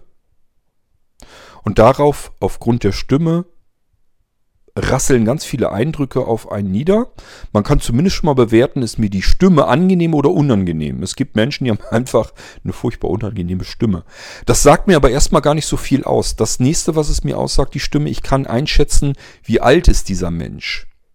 Nehmen wir mal an, es ist eine Frau und ich will einfach ähm, wissen, ist das ein Mädel in meinem Alter, mit der ich vielleicht auch mal, keine Ahnung, flirten möchte oder was weiß ich ähm, dann kann ich das anhand der Stimme natürlich schon mal so ein bisschen bewerten. Ich weiß einfach, die klingt jetzt eher jünger oder schon etwas älter. Die klingt so, als wenn sie mir sympathisch sein könnte oder nicht. Richtig beurteilen kann ich das erst, wenn ich diesen Menschen kennenlerne. Aufgrund der Stimme kann ich das nicht, allerdings auch nicht aufgrund des Aussehens. Ich muss diesen Menschen erstmal so ein bisschen kennenlernen. Ich muss wenigstens ein paar Worte mit diesem Menschen gewechselt haben. Und dann kann ich so ungefähr loslegen und beurteilen, bewerten, wie ich diesen Menschen in meine Schubläden hineinsortieren will. Aber ich sage das Sehen fällt weg und die Stimme gibt noch nicht genug her, als dass ich anfangen kann, diesen Menschen wirklich äh, schlussendlich in Schubläden einzusortieren. Dafür ist mehr nötig. Ich kann bloß erstmal hören, mag ich die Stimme gern hören. Das ist eigentlich erstmal das Einzige. Und das ist schön, das ist toll weil ich jetzt nicht mehr diese Vorurteile dauernd habe. Ich bin meinen eigenen Vorurteilen nicht mehr so extrem ausgeliefert, sondern jeder Mensch fängt erstmal mit einem Null-Punkte-Konto bei mir an. Das kann er sich verscherzen, auch schon in den ersten Minuten, wenn er sich mit mir unterhält. Und das, da können aber auch ganz schnell Pluspunkte draufkommen, wenn ich einfach merke, die ähm, Verbindung stimmt zwischen uns. Da ist irgendwie was drinne, wo ich einfach sage, es scheint mir ein sehr angenehmer Mensch zu sein. Das ist übrigens auch, ich habe euch ja schon mal erzählt, ähm, wenn ich mit per Text, per, per Nachricht mit jemandem kommuniziere. Da sind ja oftmals Menschen, wo ich einfach so ein bisschen hin und her schreibe und merke einfach, das ist einfach ein per se absolut unsympathischer Mensch, mit dem ich einfach nur nichts zu tun haben will. Und dennoch bin ich mir trotzdem immer ziemlich sicher, dass das eigentlich keine wirkliche Bewertung sein kann. Das heißt, es kann sein, ich habe euch neulich mal gerade erst davon erzählt, eine, eine Frau, die sich bei, an mich mehr oder weniger durch, durch den Support herüber gewandt hat. Das hatte ich euch mal erzählt, wo ich dieser Frau einfach zurückgeschrieben habe, sie soll sich bitte einen Kollegen von mir suchen, wenn sie noch Fragen hat, weil sie mir schlicht und ergreifend unsympathisch wäre und ich mit ihr nichts mehr zu tun haben möchte. Es bringt dann einfach nichts, weil sie würde mir auf den Sack gehen und ich würde ihr auf den nicht vorhandenen Sack gehen, bringt also nichts. Da muss man irgendwann einen Schlussstrich ziehen und sagen, besser, du wendest dich an einen Kollegen, ich komme mit dir, mit deiner Art nicht klar. Ich bin mir trotzdem bewusst darüber, dass es sein könnte, dass man sich irgendwo anders trifft, live vor Ort. Kann ja jetzt beispielsweise sein, keine Ahnung, dass ein Blinzeln-Treffen ist und zufällig sagt sich diese Frau, oh Mensch, das ist hier irgendwo bei mir um die Ecke, wo das Treffen stattfindet. Ich bin ja auch noch bei Blinzeln in irgendeiner Mailingliste drin. Ähm, das könnte witzig werden. Ich gehe da auch mal hin. So, und dann sitzt genau diese Frau, der ich schriftlich noch gerade mitgeteilt habe, dass sie mir einfach unsympathisch ist, sitzt vielleicht mir gegenüber und wir unterhalten uns. Und dabei könnte es passieren, ich weiß es ja nicht, könnte es passieren, dass ich eben einfach merke, ach so schlimm ist sie doch nicht. Es war einfach nur, wir haben uns auf Textbasis einfach nicht verständigen können. Es hat nicht funktioniert. Jetzt sitzen wir uns gegenüber und können uns ganz normal vernünftig unterhalten. Habe ich also überhaupt kein Problem mit, dass wenn ich mit Menschen nicht klarkomme, per Nachrichten, per Text, wenn man sich dann irgendwo trifft, kann das anders sein. Das, dessen bin ich mir immer bewusst und ähm, deswegen ist das auch kein Problem für mich. Das ist auch so was Witziges. Ähm, es ist nicht oft, aber ich hatte das schon einige Male, dass man zum Beispiel zu Geburtstagfeiern eingeladen wird oder selber einlädt und man dann gefragt wird, ist der oder die auch da, dann komme ich nicht. Wo ich mich, wo ich mir immer sage, was soll denn der Scheiß? Ähm, Geburtstagsfeiern sind eigentlich immer so, dass ich mich nicht neben jemanden sitzen, setzen muss, äh, wenn ich das nicht will. Das heißt, wenn da jemand sich aufhält, mit dem ich mich vielleicht mal verknatscht habe oder sowas, dann setze ich mich woanders hin und unterhalte mich mit den Menschen um mich herum, mit den Nächsten. Deswegen muss ich doch nicht sagen, ich gehe da nicht auf, auf die Feier oder so. Das sind so Dinge, die habe ich übrigens wirklich noch nie verstanden. Das habe ich noch nie begriffen. Ähm ja, also das sind im Prinzip die Dinge, die aufgrund des, des Sehvermögens mit weggerissen wurden, die verloren gegangen sind, wo ich mich glücklicher damit fühle, dass sie nicht mehr vorhanden sind. Einfach, dass ich jetzt das Gefühl habe, ich möchte eigentlich immer jeden Menschen, der mir begegnet, erstmal prinzipiell kennenlernen, bevor ich anfange, ihn für mich persönlich irgendwie wegzusortieren. Das kann sein, dass der schon ein paar einzelne Wörter loslässt und ich mir sage, oh, oh, oh, das knirscht aber im Gebälk oder sonst irgendetwas. Möglich. Es gibt's ja. Es gibt ja diese Menschen, die einfach ein paar Worte nur sagen, wo man das einfach vielleicht wahrscheinlich mit irgendwas verknüpft, was man sich irgendwo in seinem Hirn schon abgespeichert hat, mit irgendjemand anderem, den man vielleicht für blöd gehalten hat oder sonst irgendetwas. Und dann muss man sich auch wieder ein bisschen das bewusst machen. Moment mal, du kannst jetzt aufgrund der ersten paar Sätze, kannst du diesen Menschen überhaupt noch nicht einschätzen. Das kannst du zwar versuchen, aber das würde jetzt bei mir überhaupt keine Auswirkung haben. Also ich würde ihn trotzdem weiter kennenlernen wollen, würde mich weiter mit ihm unterhalten und würde dann auch versuchen festzustellen, ist das jemand, mit dem ich etwas anfangen kann. Wie bewerte ich Menschen für mich? Das, wie ich eigentlich wirklich rangehe an die Sache. Und das ist auch wichtig, weil das nicht viele Menschen machen. Und ich weiß immer nicht so richtig, warum. Erst gerade heute wurde ich wieder gewarnt vor jemandem, der sich bei uns an einer WhatsApp-Gruppe angemeldet hat, wo ein anderer gesagt hat, oh, schmeiß den bloß raus, das ist ein ganz linker, fieser Vogel, der ist total doof, ähm, der wird dir die ganze WhatsApp-Gruppe aufmischen und kaputt machen. Wo ich mich frage, wie soll er das dann machen? Wenn er sich einmal falsch verhält, dann ist das genauso wie mit jedem, der sich falsch verhält, dann kann ich ihn immer noch rausschmeißen. Deswegen macht er mir die WhatsApp-Gruppe doch nicht kaputt. Das hat man doch wohl in der Hand. Ähm, der kann sich daneben benehmen, dann fliegt, fliegt er raus, die, die Nummer wird blockiert. Und dann wird er sich wahrscheinlich, solche linken Vögel wissen immer, wie sie es machen müssen, wird er sich wahrscheinlich mit einer weiteren Nummer anmelden. Und dann lässt man ihn, mal, ihn erstmal wieder drin in der Liste, solange bis er sich wieder irgendwie daneben benimmt und schmeißt man ihn erneut raus. Irgendwann werden ihm die SIM-Karten schon ausgehen. Also ich mache mir da überhaupt keinen Kopf drum. Ich frage mich immer, warum muss man da unbedingt großartig vorwarnen? Jeder wird gleich behandelt, solange wie der sich anständig und normal und fair benimmt und vor allen Dingen mir gegenüber verhält, will ich jetzt erstmal gar nicht äh, weiter mich damit beeinflussen lassen. Will ich mich gar nicht mit abgeben weiter. Ich merke mir das, ist in Ordnung. Das soll einer sein, da muss man sich ein bisschen, da muss man ein bisschen aufpassen.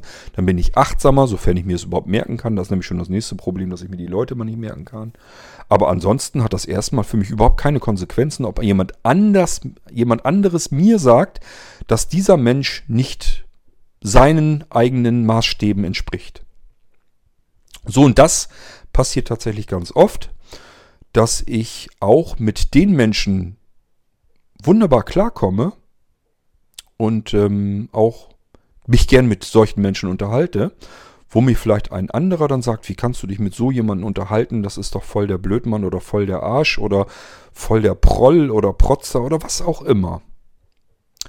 Wie kann sowas überhaupt passieren? Wir können ja mal gucken, ob mir ein Beispiel einfällt. Nehmen wir mal an, jetzt kauft sich jemand ein großes, teures, sündhaft teures Auto, ein neues oder ein fast neues oder was auch immer. Und ist da jetzt, freut sich einfach über dieses Auto, was er sich gegönnt, geleistet und gekauft hat. Dickes, fettes Auto mit viel PS, ähm, mit ganz vielen Krimskrams drin, Luxusklasse, bla bla bla, war teuer. Und da freut er sich jetzt drüber, dass er sich das noch gekauft hat, dass er sich das gegönnt hat, freut sich über die Sachen, die da drinnen stecken, die funktionieren, was er damit alles Schönes machen kann. Und man unterhält sich da ganz normal drüber und sagt, das kann man da und damit machen. Oftmals ist es sogar, dass ich sagen kann, du, das war in, bei uns in dem alten Mercedes ist das auch schon drin. Das ist gar nicht so neu, ist das jetzt nun auch wieder nicht. ähm, das heißt, der freut sich vielleicht einfach nur über sein Auto und will darüber erzählen, weil das für ihn natürlich was ist, was er sich angeschafft hat, was viel Geld gekostet hat, worüber er sich freut und dann kann das zum Thema werden. Warum denn auch nicht? Und dann erinnere ich mich zurück, dass das bei uns ganz genauso war. Das Auto, was wir jetzt fahren, als wir uns das neu gekauft hatten, fanden wir das ganz toll, dass wir uns mal so ein wunderschönes Auto kaufen konnten.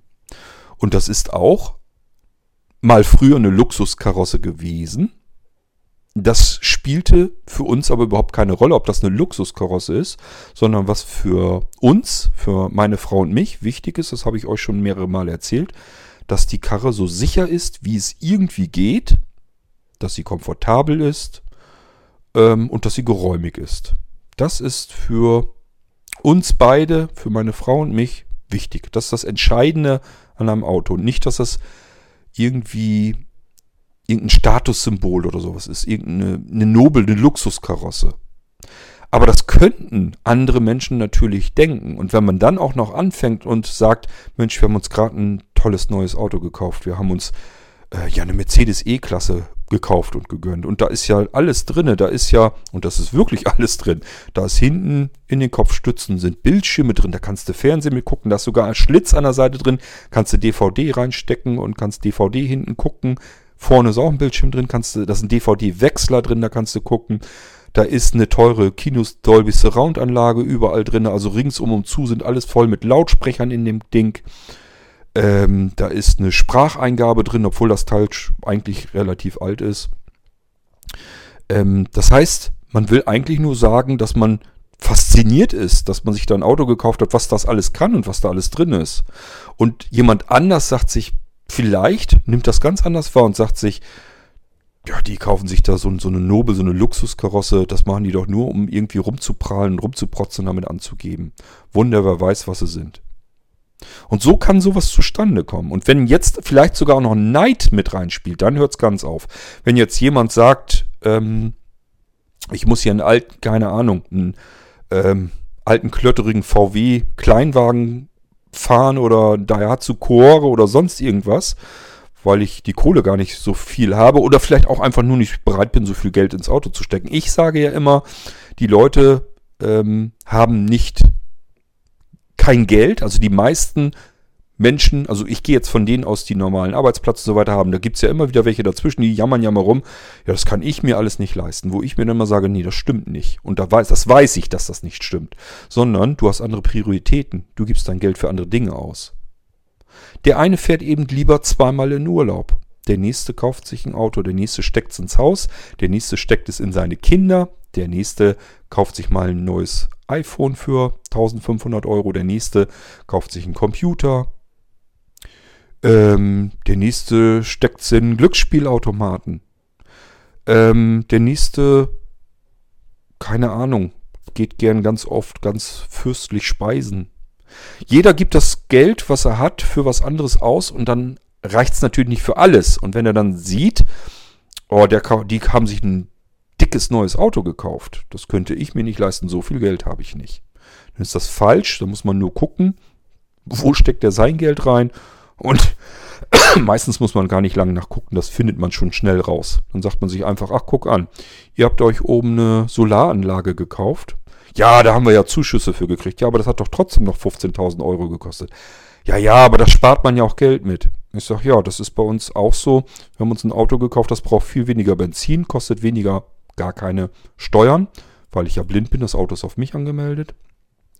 Und die Versicherung ist viel billiger. Wir sparen auch jede Menge Geld dadurch, dass wir uns das Auto gekauft haben. Wo ist der Unterschied?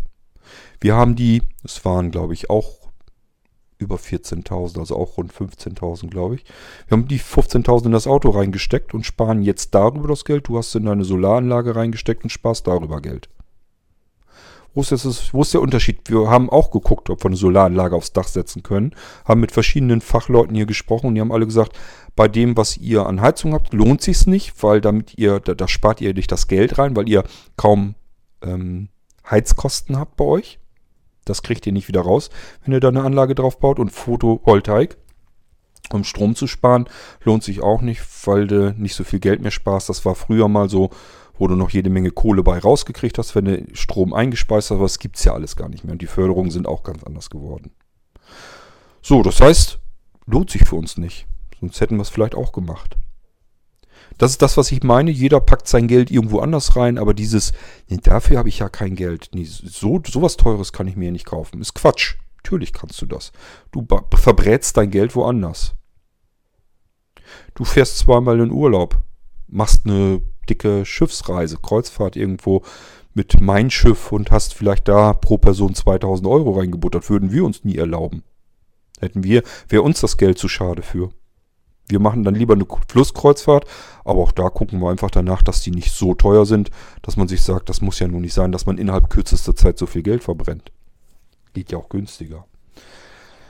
Ich sag ja, das muss ja jeder selbst wissen, wo er sein Geld dafür ausgibt. Und wenn jemand sich ein teures Gemälde kauft und sich das ins Wohnzimmer hängt und dafür 4000 Euro bezahlt hat, wo jeder normale denkende Mensch sich sagt, ähm, wie kannst du nur das schöne Geld, wenn der sich da jeden Tag hinsetzt und sein Gemälde anguckt und sich daran erfreut und jedes Mal das Gefühl hat, meine Güte, ist das ein schönes Gemälde, dann hat sich das für den vollkommen rentiert und gelohnt, weil das kann er den Rest seines Lebens tun. Jeden Tag sich dieses Gemälde angucken. Ich finde das alles legitim, wenn man Geld hat. Das Schlimmste, was ich, das einzig, eigentlich das einzig Schlimme, was ich finde, ist das Geld, das auf dem Konto liegen bleibt. Wovon die Leute sich nichts kaufen, nichts gönnen, sondern wo sie es einfach nur ansparen. Andererseits muss man dann wieder zugeben, meistens sind das diejenigen, die sich an den Zahlen auf dem Konto erfreuen, also haben sie auch ihre Freude. Und dann ist es auch wieder gut. In dem Fall letzten Endes erfreuen sich sogar mehrere dran. Nämlich einmal derjenige, der spart an den Zahlen auf seinem Sparbuch. Und wenn er mal irgendwann von der Welt geht in den Torf hinein, dann freuen sich die Nachkommen auch nochmal darüber, dass sie das Geld ausgeben können. Also in dem Moment hat man sogar mehreren Menschen Freude gemacht. So muss man es ja auch mal sehen. Ähm ja, also so kann sowas kommen, äh, dass Menschen einem sagen, wie kannst du dich mit dem äh, hinsetzen, dich mit dem unterhalten, ähm, essen gehen, gemeinsam Zeit verbringen. Das ist doch so ein Prollo, so ein Protzer, der fährt ein riesendickes Auto mit wer weiß wie viel PS. Das ist doch nur Schwanzersatz und was man dann alles so sagt, wo ich dann immer sage, ähm, erstens, was interessiert mich das? Das ist nicht mein Geld. Warum soll, was soll ich mir einen Kopf darüber machen, wo der sein Geld ausgibt? Das ist doch sein Geld. Und wenn er sich davon, von seinem Geld, sein Auto kaufen möchte und sich daran erfreuen kann, wenn er damit Freude hat, ist doch super. Ich freue mich für diesen Menschen mit, dass der sich das gönnen kann, leisten kann, kaufen kann. Ich finde das toll. Ich finde es schön, wenn Menschen nicht nur das Geld haben des Geldes wegen, sondern weil sie sich davon Sachen kaufen, an denen sie sich erfreuen können. Finde ich total klasse. Und ich freue mich mit diesen Menschen mit. Ganz, ganz ehrlich. Ich habe dieses Gefühl von Neid, bin ich wirklich am überlegen, ob ich das eigentlich auch habe. Ich denke gerade nach, deswegen die Ruhe, äh, die, die Stille. Habe ich das, dass ich neidisch auf irgendjemand anderen bin, weil der sich vielleicht irgendwas gönnen oder leisten oder kaufen kann. Nee.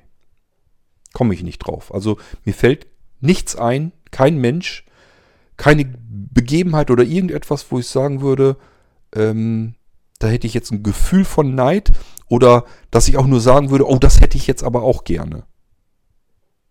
Das kenne ich nicht, das habe ich nicht. Und ich sage ja, wenn jemand sich was Schönes kauft, sich was leistet und sich daran erfreut, eigentlich ist das wirklich immer so, ich erfreue mich mit daran und unterhalte mich auch gern mit ihm dar darüber dann. Warum denn auch nicht? Mich interessiert auch das Auto übrigens dann gar nicht von diesemjenigen. Ähm, einfach weil ich nicht mehr Auto fahre. Früher hätte mich das total begeistert. Das habe ich ihm auch gesagt. Ich sage, sei froh, dass ich nicht mehr gucken kann, sonst hätte ich dich schon längst gefragt, ob ich mal mitfahren darf. Früher hätte ich das gemacht, weil ich gerne Auto gefahren bin, weil ich mich für Autos interessiert habe, weil ich mir ständig Zeitungen, Autofachzeitschriften gekauft habe. Ich musste immer wissen, was kommen für neue Modelle auf den Markt, wie sehen die aus, was haben die für technische Daten. Ich kannte tatsächlich auch die technischen Daten. Ich wusste, was die für Motoren drin hatten. Ob die einen Boxer-Wankelmotor, ähm, normalen Ottomotor, ob die oben liegende Nockenwellen hatten oder was auch immer. Das wusste ich damals, welche äh, Autos das so und so haben. Also ich kannte mich da wirklich gut mit aus. Ich kenne heute gar nichts mehr, was mit Autos, Autos zu tun hat. Es interessiert mich überhaupt nicht mehr. Ich stehe, ich sehe um mich herum vielleicht die Autos, selbst wenn ich sie von der Form her oder so noch irgendwie erkennen kann, wüsste ich nicht, was das ist, weil es mich überhaupt nicht mehr interessiert. Und es interessiert mich auch tatsächlich überhaupt nicht mehr. Ob da Renault dran steht, VW, Opel oder was auch immer, das interessiert mich einfach nicht die Bohne. Interessant. Interessant, wie sich die Zeiten ändern, dass man früher für was man sich begeistern konnte, was einen fasziniert hat, dass einem das heute so vollkommen scheißegal ist. Das ist echt verrückt.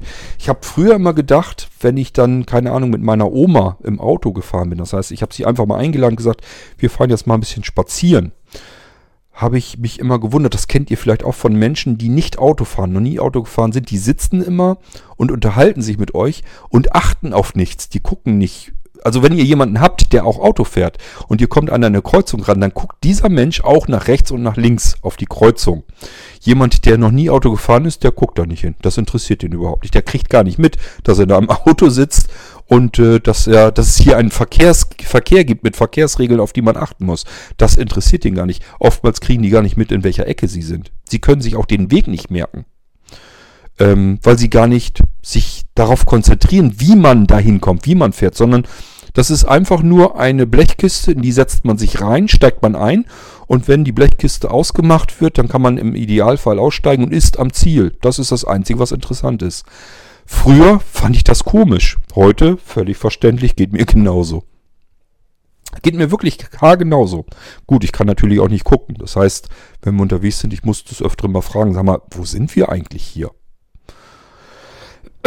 obwohl ich die Strecke vielleicht so kenne, sogar kenne, kann ich sie manchmal nicht wiedererkennen und muss einfach mal sagen, wie lange dauert das eigentlich? Wo sind wir eigentlich? Weil ich einfach gar nicht drauf geachtet und nicht aufgepasst habe. Es interessiert mich nicht mehr, was um mich herum passiert, wenn ich im Auto sitze. Es interessiert mich nicht mehr das Auto. Ähm, für mich ist nur wichtig, dass ich meine Sitzheizung habe, dass ich mir notfalls den Hintern und den Rücken warm machen kann, dass ich mir den Sitz komfortabel in allen möglichen Positionen verstellen kann, so dass ich mich dahin lümmeln kann. Ich liege meistens mehr, als dass ich sitze im Auto. Ich mache gern meine Füße und meine Beine lang. Ähm, ich stelle mir die Lüftung und die Klimaanlage so, wie ich sie gebrauchen kann. Und das ist für mich das, was ein Auto ausmachen muss. Dass ich da jetzt gerade komfortabel, bequem, gemütlich sitzen kann. Und irgendwann wird ausgestiegen und dann ist man am Ziel. Was das für ein Auto ist, ist mir dann ehrlich gesagt nur insofern nicht egal, als dass ich gerne in einem Auto sitze, wo ich aufgrund von Statistiken, aufgrund von Erfahrungen einfach weiß, das ist jetzt so, dass die, die sicherste Fortbewegungsmöglichkeit, die du als Pkw-Mitfahrer sozusagen im Moment haben kannst. Das ist wirklich der Grund, warum wir uns für diesen Pkw, den wir jetzt fahren, entschieden haben weil der in den Unfallstatistiken und so weiter am besten wegkommt. Das heißt, wenn es rumst, hat man in genau diesem Auto die höchsten Wahrscheinlichkeiten, dass man halbwegs gesund da rauskommt. Und ich habe euch das erklärt, da kommen wir nämlich jetzt auf den nächsten Punkt. Dieser Mensch, der sich ein neues Auto gekauft hat, der hat eine Tochter, die ist noch sehr jung. Und der hatte vorher natürlich auch schon eine Nobel- und Luxuskarosse. Und die hat er seiner Tochter gegeben. Und diese dieses Auto ist natürlich, weil es mal ein Luxusauto war, ist natürlich immer noch relativ teuer. Ähm, und viele Menschen lässt dann natürlich auch darüber, wie kann man seinen, seiner Tochter, seinen, seinen, seinen Kindern eine Luxuskarosse schenken. Der hat nämlich seinen alten Wagen einfach seiner Tochter gegeben. Das können manche dann nicht verstehen, weil die sich, ich habe keine Ahnung, woran das genau liegt. Wisst ihr, was passiert ist, als ich äh, das erfahren hatte, als wir uns dann zum ersten Mal wieder zusammen hingesetzt haben? Nee, da haben wir gestanden, genau genommen, so an einem Stehtisch bei einer Feierlichkeit. Ähm, Da hatte ich gesagt, und du hast den alten Wagen hast du ähm, ja deiner Tochter äh, gegeben. Sagt er, ja, hätte ich sowieso nicht mehr so viel für gekriegt. Und äh, die hat ja so, so, so, eine alte Karre bloß gehabt, da hätte man sowieso irgendwann einen neuen haben müssen und so weiter und so fort. Und die ist gerade Mutter geworden und so weiter. Ich sag, hast du genau richtig gemacht. Ich hätte es ganz genauso gemacht. Das ist das Beste, was du machen konntest.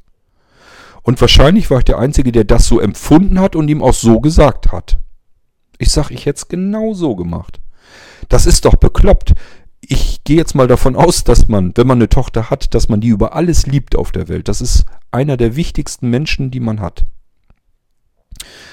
Wie bekloppt ist das, dass man ein super stabiles, ordentliches, sicheres, großes, geräumiges Fahrzeug, auch das war ein Auto, das in den Unfallstatistiken hervorragend wegkam, dass man das verkauft mit einem tüchtigen Verlust und kauft dann vielleicht der Tochter irgendeinen ranzigen Kleinwagen. Ich sag ja, Daihatsu Core, Renault Twingo, wie sie alle heißen. Diese schönen, niedlichen, knuffigen Autos, die die jungen Mädchen sich dann gerne kaufen. Die so schön bunt sind und so lustig aussehen und wo nur einfach so ein bisschen Blech drumrum ist und ansonsten vier Räder drunter. Kann man auch so schön leicht ja mit einparken, ist ja auch immer ein Argument. Ähm, und ich habe das ja miterlebt, habe ich euch auch erzählt, wo Anja ihren Unfall hatte. Ähm, und neben ihren Mädel lag im Krankenhaus, die noch nicht so alt war, die auch vor einen Baum gebrettert ist. Frontal dagegen mit dem Renault Twingo. Bei nur so um die 50 km/h, 40, 50, 60, irgendwo um den Dreh. Die war komplett kaputt, dieses Mädel. Da konnte man die Knochen zählen, die noch heile waren. Die restlichen waren im Arsch die wird Zeit ihres Lebens mit diesem Unfall zu tun haben. Gut, das ist bei meiner Frau auch so. Das Problem hat sie auch. Bei ihr ist der Fuß kaputt. Aber erstens, meine Frau ist mit 100 frontal gegen den Baum gefahren. Und zweitens, wahrscheinlich oder mit sehr hoher Wahrscheinlichkeit, wir sind beide fest der Meinung, wäre gar nichts passiert, wenn sie nicht in dem Moment, als sie frontal auf diesen Baum geknallt ist, mit dem rechten Fuß natürlich mit voller Kraft und Energie auf dem Bremspedal gestanden hätte. Sie wollte den Unfall natürlich vermeiden und hat ist voll in die Eisen gegangen und hat alle Kraft, die sie hatte, in, auf ihren Fuß auf das Bremspedal gedrückt. Und dann müsst ihr euch das so vorstellen, das Auto knallt jetzt auf den Baum, sie steht auf dem Bremspedal, der Fuß knickt um und das könnt ihr euch vorstellen, was da für Kräfte walten, was das für für einen Ruck ist, ist ganz klar, der Fuß knickt seitlich rum, die Knochen gucken durch die Haut durch und brechen kaputt. Der Knöchel ist im Eimer. Hätte sie nicht auf dem Bremspedal, jedenfalls in der letzten Sekunde gestanden, sondern hätte die vielleicht noch zurückziehen können. Das kann man in so einer Situation natürlich nicht. Aber wäre das so gewesen, wäre sie eventuell ganz normal, hätte sie aus diesem Auto aussteigen können. Ich habe es euch erzählt, ich habe das Auto ausgeräumt und es war von innen, vom Fahrgastraum, nichts, gar nichts zu sehen. Nicht einmal die Türen klemmten, die Seitenscheiben waren nicht kaputt. Ähm, nirgendwo eine Schramme oder irgendwie das Stück Plastik gebrochen wäre oder irgendetwas. Klar, die Windschutzscheibe war gerissen. Überall. Ähm, und dann guckt man sich das Auto von vorne an, von außen der vordere Motorblock, und der ist bei so einer E-Klasse wirklich nicht gerade kurz, ist komplett verschwunden, wo man sich fragt, um Himmels Willen, wo ist das alles hin? Das wird nach unten unter das Auto gedrückt dann. Aber die Fahrgastzelle war komplett in Ordnung. Airbag war natürlich ausgelöst, das heißt, das Lenkrad ist dann aufgerissen. Aber das war's. Das heißt, ähm, ich sag ja, wenn sie mit dem Fuß da nicht draufgestellt wäre, gar nichts passiert. Und das bei der doppelten Geschwindigkeit und zwar nur aufgrund dessen, weil sie in einem anderen Auto gefahren ist. Die, die fast den gleichen Unfall hatte mit einem anderen Pkw. Und so viel macht das aus. Und wenn mir meine Frau oder meine Tochter oder mein Sohn ähm, das Wichtigste auf der Welt sind und ich habe ein großes, sicheres Auto, was ich nicht mehr brauche. Wie bescheuert ist das, dieses Auto äh, weit unterm Preis zu verkaufen mit Schmerzen, weil kriege ich nicht mehr genug für? Das wäre immer noch sauteuer gewesen. Also wir reden hier wirklich von, von Luxusautos im Prinzip. Ähm, Aber wie bekloppt ist das, solch ein sicheres Auto äh, zu verramschen und lässt seine Frau oder seine Tochter in einem Kleinwagen fahren, wo solche Unfälle nun mal passieren können. Wo ich mir immer sage, das sind Menschen, ohne die möchte ich nicht leben können. Müssen, möchte ich nicht, äh, ohne die möchte ich nicht leben müssen. Und das ist die einzige Chance, die ich habe, ähm, wenn man in diesem Straßenverkehr da draußen unterwegs ist, wo Unfälle passieren. Jeder Mensch hat früher oder später mal einen Unfall. Mal schwerer, mal leichter. Mal ist er nur peripher drin verwickelt, mal ist er richtig mit drinne, aber irgendwie hat man immer mal einmal im Leben eine Begegnung mit einem schwerwiegenden Unfall. Zumindest mit schweren Verletzungen. Und wenn man das sich einfach mal immer wieder hervorruft, dann muss man einfach sagen, dann ist die einzige Chance, die ich eigentlich habe, dass ich da halbwegs einigermaßen vernünftig rauskomme. Bei ansonsten gleichen Bedingungen habe ich nur die eine Chance, das ist nämlich der, der, der Pkw, das Fahrzeug, mit dem ich mich da bewege. Also so unterschiedlich sind halt die Wahrnehmungen. Ich sage mir, hätte ich auch so gemacht. Ich hätte das ganz genauso gemacht, finde ich voll gut. Hast du genau richtig gemacht. Viele andere sagen sich, wie kann man der Tochter ein Luxusauto schenken? Das geht ja gar nicht, das wird ja verhätschelt und verwöhnt und wer fährt denn mit, keine Ahnung, 20 Jahren, wer fährt denn da eine Nobel Luxuskarosse? Ähm, und so unterschiedlich sind, sind halt die, die Ansichten. Und wenn mich jetzt jemand vor so jemandem warnen würde und sagen würde, ähm, mit dem würde ich nichts zu tun haben wollen. Der prahlt und protzt doch nur rum mit seinem dicken Auto und sowas alles. Wo ich dann sage, ähm, du, erstens äh, ist mir das relativ schnurzpiepe, ob er da jetzt wirklich mit protzt oder prahlt und zweitens, mir gegenüber hat er da gar nicht mit geprotzt und geprahlt, sondern einfach nur erzählt, dass er sich das Auto gekauft hat und dass er sich das gekauft hat, weil er das toll findet, weil er das technisch toll findet, ähm, weil er es toll findet, dass das maximal viel PS hat. Wenn er das toll findet und sich daran erfreut, dann ist das doch völlig in Ordnung. Wo ist denn das Problem an der Sache? Deswegen, das sind so Dinge, die kann ich alle gar nicht nachvollziehen. Das hat für mich überhaupt keine Bewandtnis damit, ob ich mit diesem Menschen mich jetzt zusammensetze, mich mit ihm unterhalte, paar ordentliche Stunden verlebe oder was auch immer. Das will mir nicht in den Kopf. Ich bewerte jeden Menschen für sich genommen so, wie er sich mir gegenüber verhält. Das ist das Einzige, was für mich zählt und wichtig ist. Und da kann auch niemand ankommen und sagen, ich muss dich vor dem und dem warnen oder sonst irgendetwas. Das ist mir schnurzpiep egal. Denn die gibt es auch da draußen. Die kennt ihr wahrscheinlich auch, diese typischen Lästermäuler, die eigentlich an jedem irgendwas auszusetzen haben. Den kann man sowieso nicht recht machen, weil die sie denken, so wie ich lebe, ist es richtig. Das sind vielleicht dann auch welche, keine Ahnung, die 50, 60, 70 Jahre und was weiß ich wie alt sind und sich einfach sagen, ich habe ja mein Leben schon hinter mich gebracht, ich weiß, wie das Leben funktioniert. Ja, weißt du, wie dein Leben funktioniert. Du hast das für dich in die für dich richtige Bahn gehabt äh, bekommen. Und natürlich hast du dir dein Leben so hingebaut, so hingebastelt, dass du dich damit perfekt und wohl fühlst. Das ist, gilt aber nur für dich ganz allein, für dich ganz persönlich individuell. Das hat nichts damit zu tun, wie andere Leute leben müssen, leben können oder leben wollen. Und das ist auch etwas, was ich immer wieder, gerade bei älteren Menschen, stelle ich das ganz oft fest. Ähm, die gucken beispielsweise, die gaffen die die ganze Zeit an, was ihre Nachbarn tun und so weiter so tun. Sowas hatten wir hier übrigens auch, davon mal abgesehen. Aber das erlebe ich auch in meinem eigenen Umfeld sozusagen. Also Leute, mit denen ich befreundet oder verwandt oder was auch immer bin. Da kriege ich das ja auch mit. Die gucken sich ihre Nachbarn an und lästern darüber, weil diese Nachbarn andere Lebensweisen, andere Lebensarten haben. Und wundern sich dann darüber, wenn die Nachbarn wiederum sagen, ähm, dass sie sie in Ruhe lassen sollen und nicht ständig ähm, glotzen sollen oder sonst irgendetwas. Wo ich mir sage, ja, kann ich mir gut vorstellen. Das hatten wir auch das Problem. Habe ich mich auch so manches Mal gefragt, haben die eigentlich nichts anderes zu tun, als zu gucken, was die Nachbarn jetzt tun.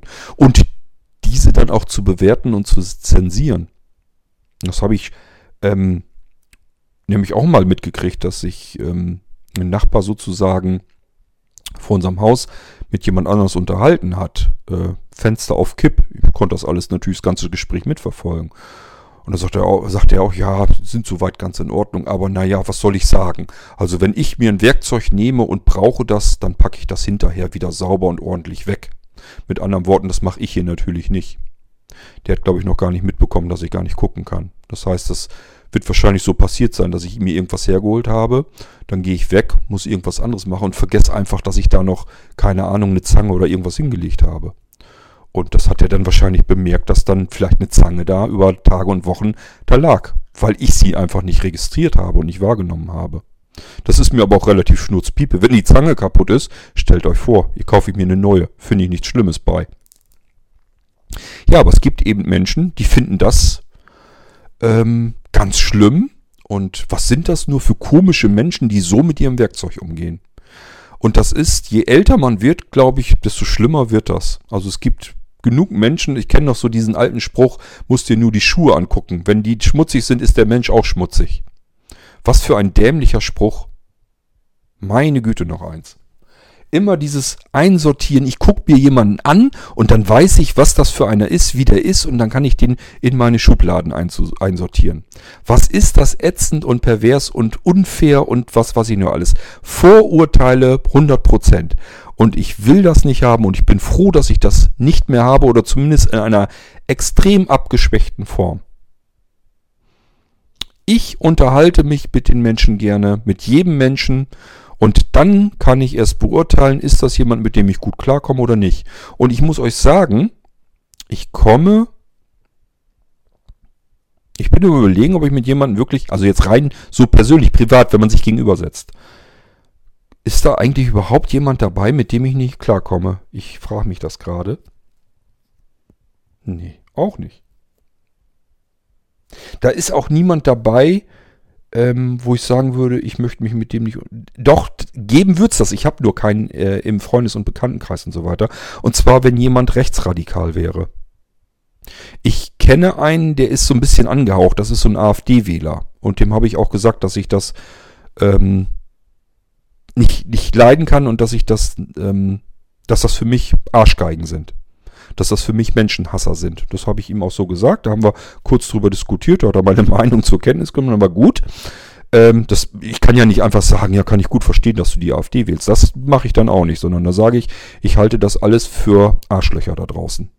Weil das einfach menschenverachtend ist, wie sie, wie die, wie der Großteil von diesen Wählern, diesen Menschen denkt.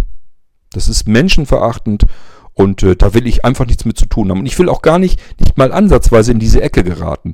Also wenn ich das schon sehe, dass Menschen da draußen am Demonstrieren sind, zusammen mit Rechtsradikalen und so weiter, und denken aber, ich demonstriere aber ja wegen was anderem, ja, dann distanziere dich trotzdem von diesen Arschgeigen. Das ist eine ganz andere Geschichte. Wenn du da nichts mit zu tun hast, dann lauf da nicht mit rum durch die Gegend, sondern distanzier, distanzier dich von denen. Sonst bist du, sonst steckst du diesen Idioten da draußen nämlich den Hintern. Das tust du. Auch wenn du da nur mitrennst. Mitläufer waren schon immer scheiße. Also bilde dir deine eigene Meinung und distanziere diese Meinung von deren Meinung, wenn das nicht deine ist. Mann, Mann. Ähm, wie sind wir da denn jetzt wieder hingekommen? Ach ja, das sind so die einzigen, mit denen ich per se einfach nichts zu tun haben wollte. Wenn ich das feststelle, dass jemand irgendwelche dämlichen ausländerfeindlichen Sprüche oder so ablässt, dann sage ich ihm, du, äh, entweder wir beenden das Thema lieber, sonst kriegen wir uns nämlich gleich in die Klotten, ähm, dass wir den Abend hier noch irgendwie wenigstens zusammen verbringen können. Aber das ist mit Sicherheit keiner, den ich mir irgendwie einladen würde und sagen würde, komm doch mal auf einen Kaffee vorbei. Das hat sich damit dann schon erledigt. Das sind so, das ist so die Sorte Mensch, mit denen ich per se pauschal nichts zu tun haben wollte. Allerdings habe ich, wie gesagt, nicht. Also ich wüsste es jedenfalls nicht. Es gibt mit Sicherheit welche, die ihre Meinung haben und ähm, viele Dinge auch politisch und so weiter nicht gut finden. Da muss ich leider auch mit klarkommen, äh, dass solange wie das noch so ein bisschen in so einem demokratischen Rahmen geht, dass man einfach sagt, das ist meine Meinung Und das ist noch so einigermaßen für mich begehbar, ist das noch in Ordnung. Wenn ich aber merke, dass da ein Menschenhasser mir gegenüber sitzt, dann ist das in dem Moment für mich auch erledigt. Habe ich aber jetzt so pauschal jedenfalls nicht, jedenfalls nicht so extrem, dass ich das irgendwie, dass mir das aufgefallen wäre. Und insofern kann ich mich neben jeden Menschen setzen und mich mit diesem Menschen unterhalten. Und das tut mir gut. Das finde ich total klasse. Und zwar ist das so extrem, und das hat Anja mir auch schon erzählt, also meine Frau, dass sie das immer wieder irgendwie faszinierend findet oder zumindest an mir bewundert, dass ich das überhaupt so kann. Das ist wirklich so. Ich kann mich irgendwo hinsetzen, neben irgendeinen Menschen, versuche dann herauszufinden, was kann der, was macht der, wo sind seine Interessen, worüber kann der was erzählen. Und dann geht's meistens auch schon los, dass ich von ihm dann nämlich gerne was wissen möchte. Und das kann sein, dass das ein Landwirt ist. Dann unterhalte ich mich mit ihm natürlich über Landwirtschaft. Finde ich total interessant.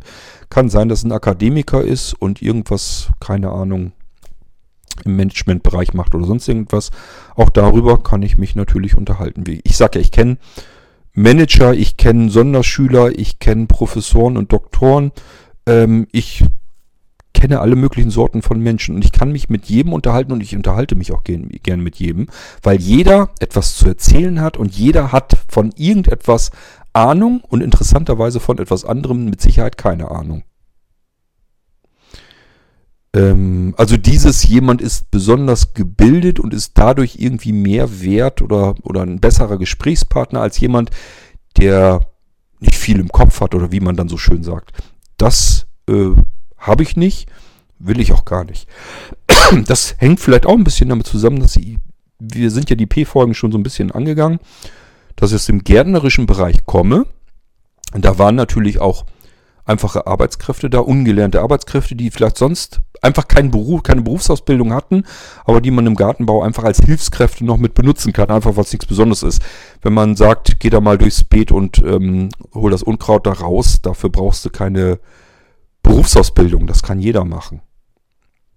Und ähm, sind eben wirklich welche gewesen, die wurden vom Arbeitsamt aus geschickt. Die hatten dann woanders einfach keine Chance und dann hat man gesagt, hier Gärtnerei, die brauchen Arbeitskräfte, da ist Versandzeit, da kommt es auf jede helfende Hand an und die kannst du immer gebrauchen. Und auch diese Menschen haben immer irgendwas Interessantes zu erzählen. Ich habe mich mit jedem Menschen immer gerne unterhalten und auch über die unterschiedlichsten Themen und ich finde das total klasse. Auch hier gibt es für mich keinen besseren oder keinen schlechteren Menschen und für mich zählt nur, wie verhält sich dieser Mensch mir gegenüber. Und das kann auch sein, ähm, dass der mit einer anderen Person einfach nicht klarkommt, mit der wiederum ich wiederum aber gut klarkomme, dann kommen die beiden miteinander nicht klar. Das hat auf die Beziehung von diesem Menschen zu mir rüber überhaupt keinen Einfluss. Wenn ich mit dem trotzdem gut klarkomme, dann ist für mich alles vollkommen in Ordnung. Und auch das gibt es oft genug, dass ähm, ich Menschen habe, untereinander Freunde oder was auch immer, die sich nicht gut leiden können, die vielleicht sogar sich schon mal gestritten haben oder sonst irgendetwas. Und ich zähle beide zu, zum Freundeskreis dazu oder zum Bekanntenkreis oder zur Familie oder wie auch immer. Also ich habe halt diese Probleme dann nicht. Ähm ich bewerte Menschen einfach nur nach dem, wie sie sich mir gegenüber verhalten und nicht, wie sie sich gegenüber einem anderen verhalten, der mich dann vor diesem Menschen dann wiederum warnen will oder sonst irgendetwas. Warum denn auch nicht? Ich finde das das Vernünftigste, was man machen kann. Hat mir schon so manches Mal geholfen im Leben. Ähm, jetzt bin ich gerade am überlegen, ich wollte nämlich noch irgendetwas erzählen. Hm, komme ich jetzt aber nicht drauf.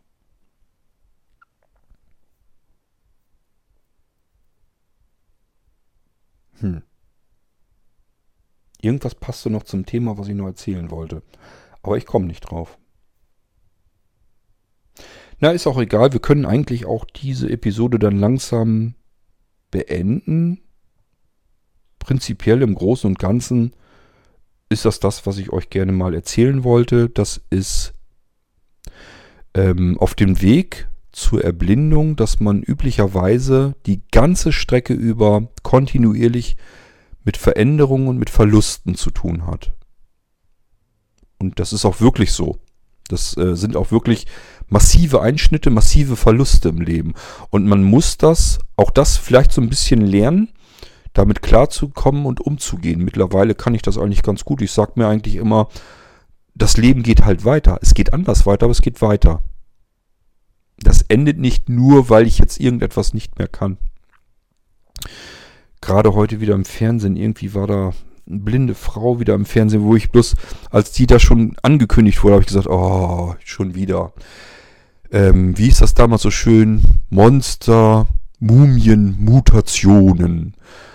Ähm, manchmal kommt mir es einfach so vor, dass die im Fernsehen sich einfach wieder irgendeinen Menschen suchen, der irgendeine Behinderung hat und trotz dieser massiven Behinderung sein Leben in den Griff bekommt. Ja, meine Güte, wie ungewöhnlich. Ich kenne tausende blinde Menschen da draußen, die mit ihrem Leben klarkommen. Ich kenne auch welche, die da nicht mit klarkommen. Aber den meisten bleibt gar nichts übrig, genauso wie, was, wie das bei mir auch der Fall ist.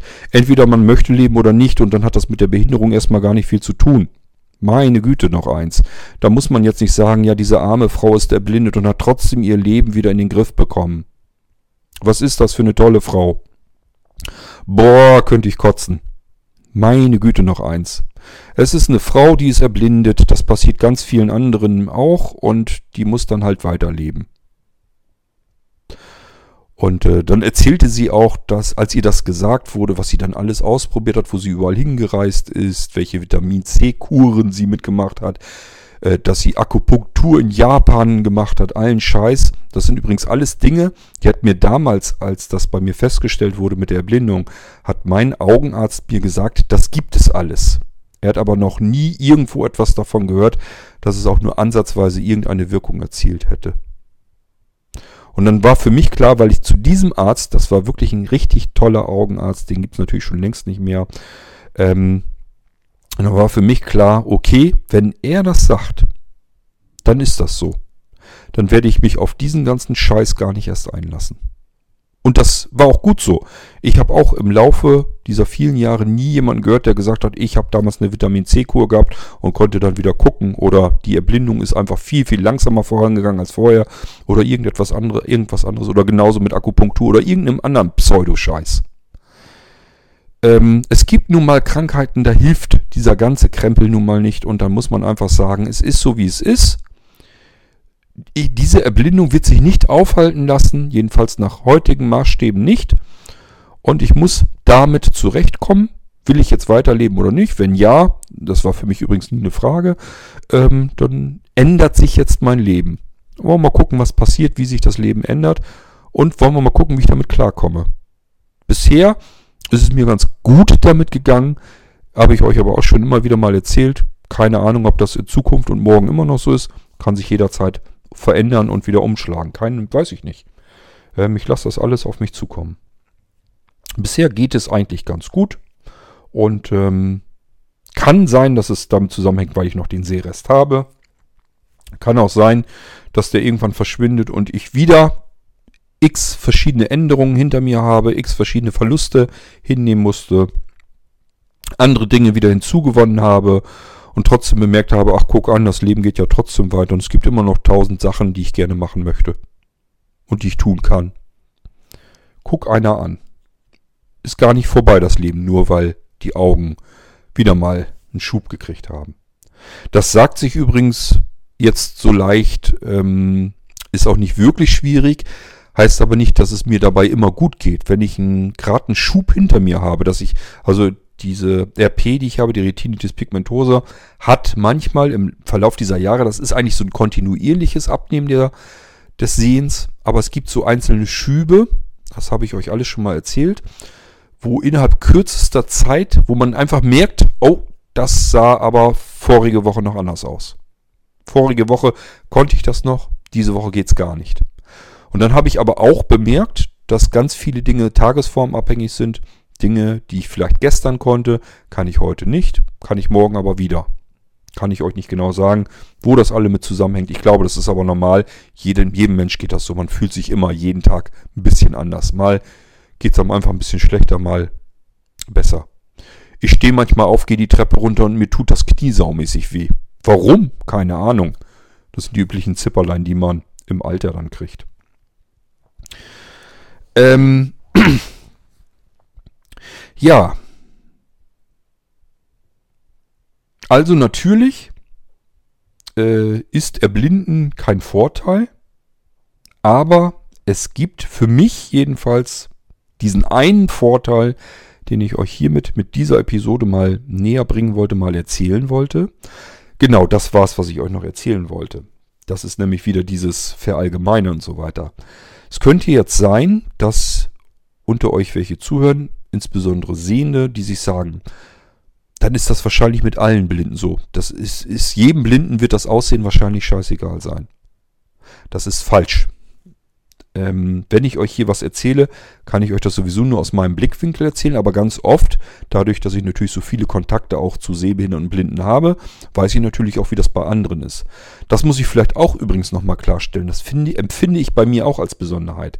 Ich habe in meinem normalen Leben, also im Umgang mit anderen Menschen, direkten Kontakt.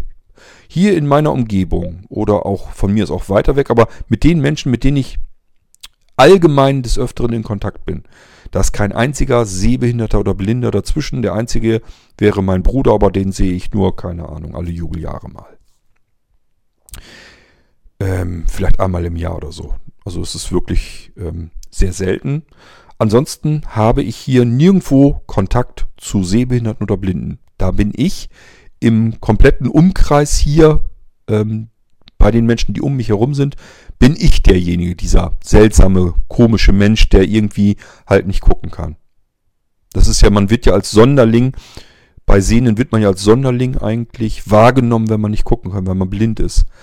Ähm, ich glaube auch, dass man vielen Sehenden so unterschwellig oder unterbewusst ein bisschen Angst macht vor dem, äh, wenn sie, weil ist ganz klar, wenn ich jetzt sehend bin und bin konfrontiert mit einem Blinden, dann versuche ich, mich, versuche ich mir in dem Moment wahrscheinlich auch so ein bisschen vorzustellen, wie wäre es denn mit mir jetzt, wenn ich nichts mehr gucken könnte. Und das macht einem sicherlich, weil man sich das nicht vorstellen kann, wahrscheinlich eine Heidenangst. Und diese Angst überträgt man dann so ein bisschen. Also so versuche ich mir das immer so ein bisschen vorzustellen.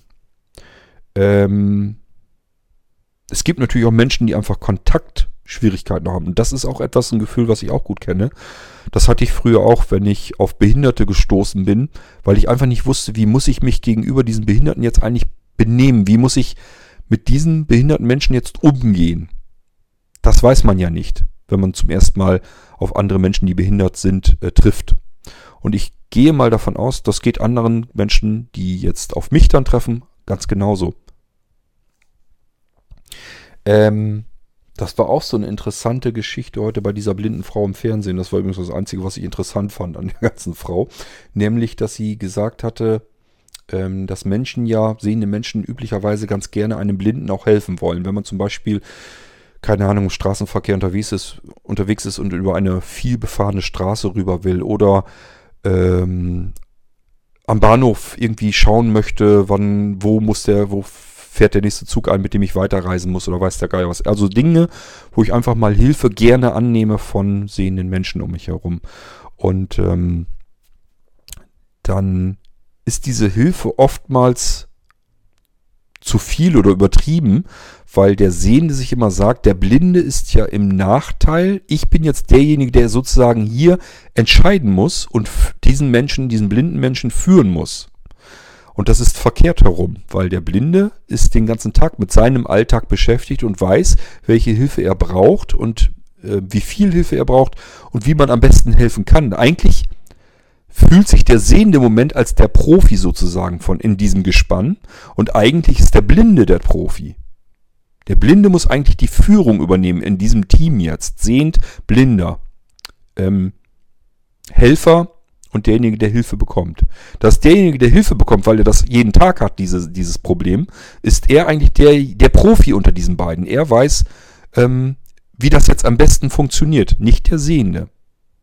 Und das ist etwas, was sehenden Menschen natürlich gar nicht verstehen können. Das begreifen die gar nicht.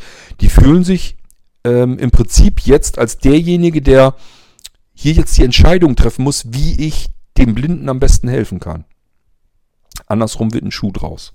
Das ist vielleicht etwas, was diese Frau, also das ist jetzt nicht auf meinem Mist gewachsen, was die Frau so, so nebensächlich mehr oder weniger gesagt hat, wo ich gesagt habe, ja, stimmt, hat sie recht, habe ich mir noch nie Gedanken drüber gemacht. Ähm,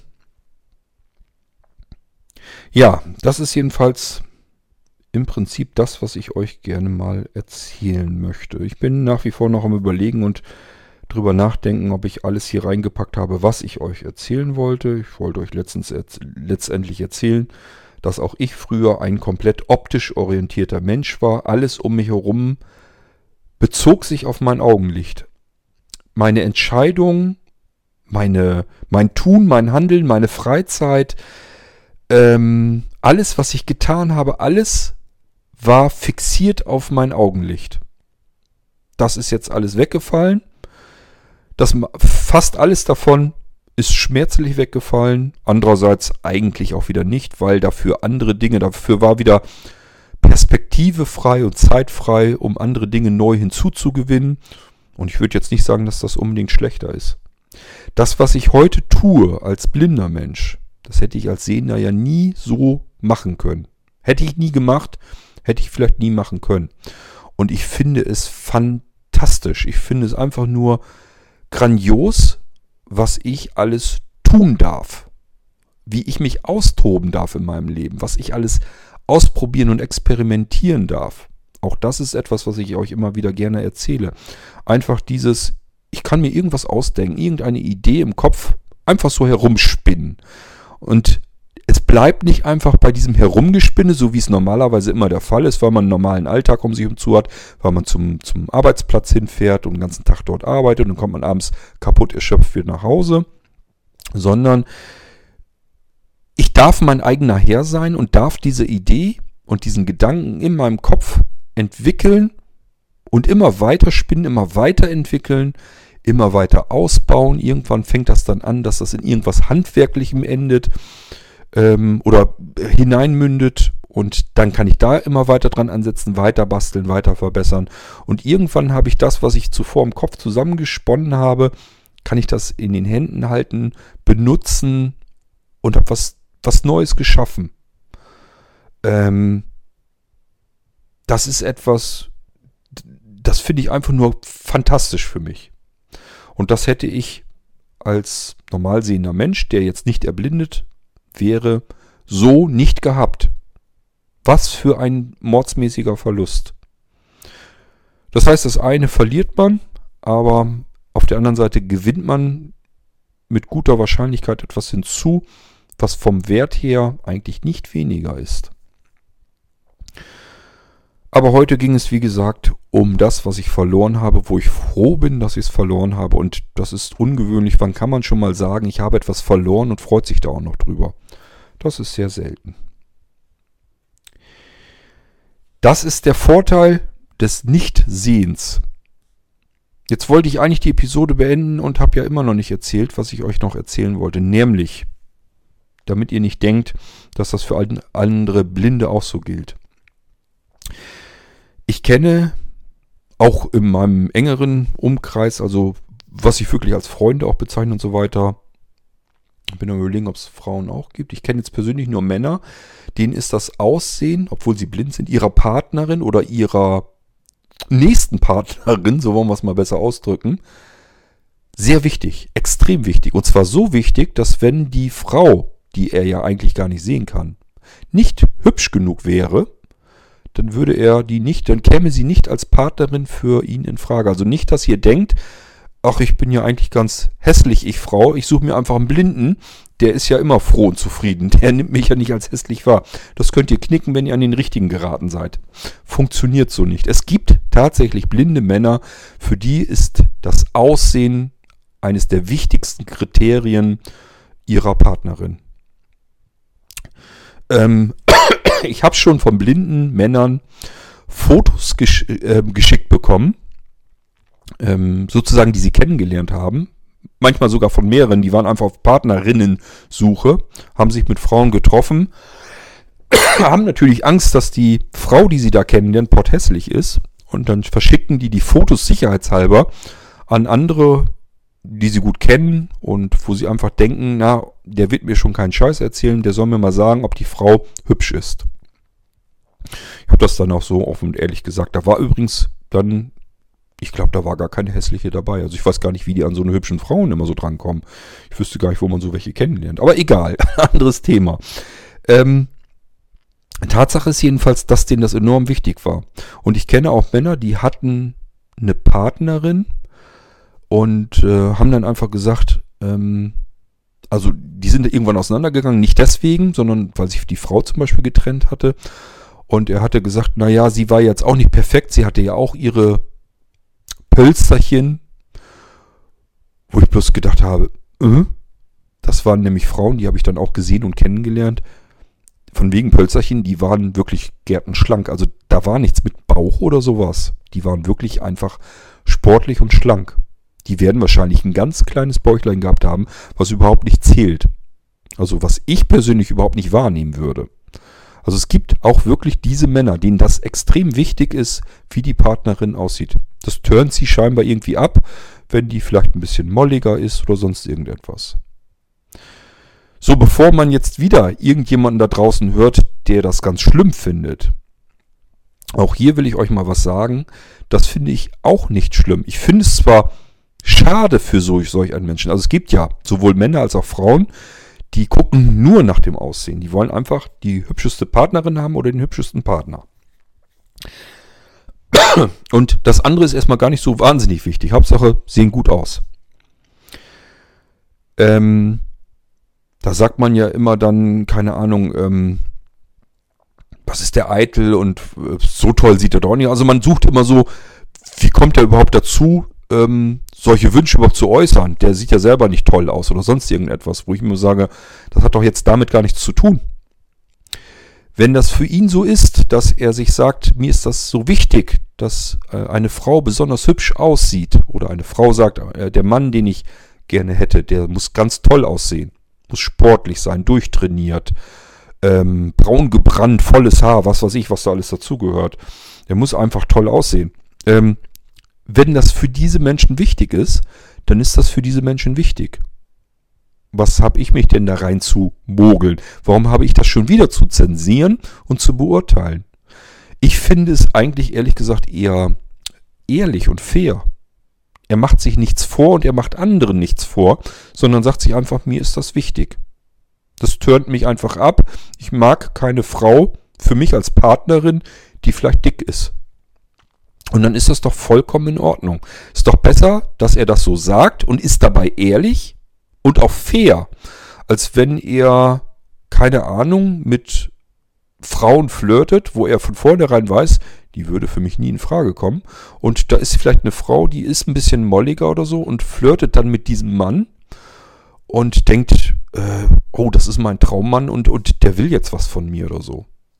Ist doch super, wenn ihr dann einfach sagt, ne, ich mag keine Frauen, wo ein bisschen Hüftgold oder so dran ist, will ich nichts mit zu tun haben, finde ich eklig. Oder was weiß ich, spielt gar keine Rolle, was der sagt. Wenn das für ihn so ist, dann ist das für den Menschen so. Ähm, es tut mir für ihn leid.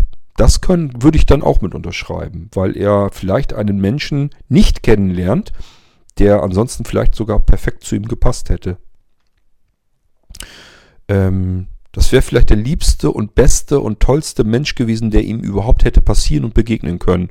Und nur aufgrund der Optik bei einem Blinden noch schlimmer, weil er hat da noch nicht mal erstmal was davon. Nur wenn er die Frau dann erstmal anfasst, vielleicht. Ähm, aber ansonsten ähm, hat er sich dieser Chance komplett selbst beraubt äh, weil ihm die Optik so wahnsinnig wichtig, wichtig war. Und das wäre jetzt vielleicht genau ansonsten sein Traumpartner gewesen. Das wäre der Mensch gewesen, wo er gesagt hätte, mit dem will ich alt werden. Das hat jetzt nicht geklappt, weil diese Partnerin oder der Partner fünf Kilo zu viel auf der Waage hatte. Ja, schade. Kann passieren. Aber ich sage, es ist ehrlich. Und wenn er das für sich so entschieden hat und für ihn das ein Kriterium ist, für ihn das wichtig ist, dann hat man das so zu akzeptieren und ist das so. Ich lasse mir doch auch nicht ein rein reden, ähm, wer für mich in Frage kommt, wer für mich wichtig ist und was ich nicht mag. Vielleicht mag ich zum Beispiel, keine Ahnung, einen ungepflegten Menschen nicht gern leiden. Wenn da eine Frau ist, die sich schon zwei Wochen nicht mehr gewaschen hat, nach Schweiß stinkt, fettige Haare hat, ähm, fettige, strähnige Haare hat, keine Ahnung, ich weiß doch auch nicht was.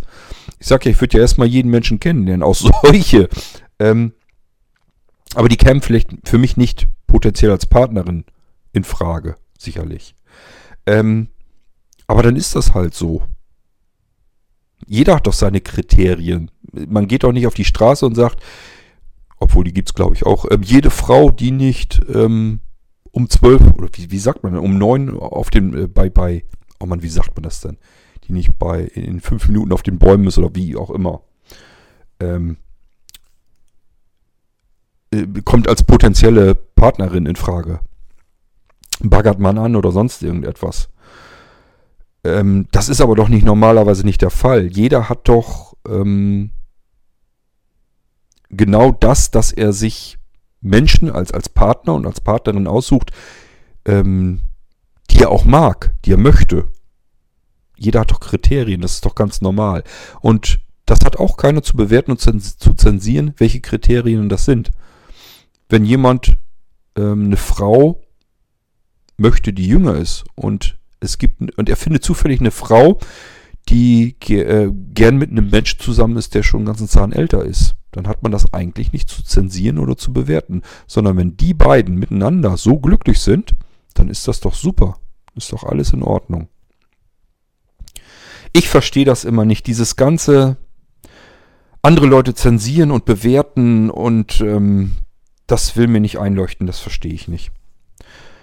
Das macht man mit mir, man macht es mit anderen Menschen. Ich werde es wahrscheinlich auch mit anderen Menschen machen, aber der Unterschied ist, ich versuche mir dann immer auf die Zunge zu beißen und zu sagen, ne, das ist genau das, was du nicht magst, was du nicht willst, dann tu es auch selbst nicht. In dem Moment, wo ich anfange, jemanden zu bewerten und zu zensieren, aufgrund dessen, dass ich ihn früher vielleicht gesehen hätte, also wenn ich ihn jetzt sehen würde, oder aber wenn ich ihn hören würde, die Stimme oder sonst irgendetwas, dann würde ich trotzdem immer sagen, das möchte ich jetzt nicht.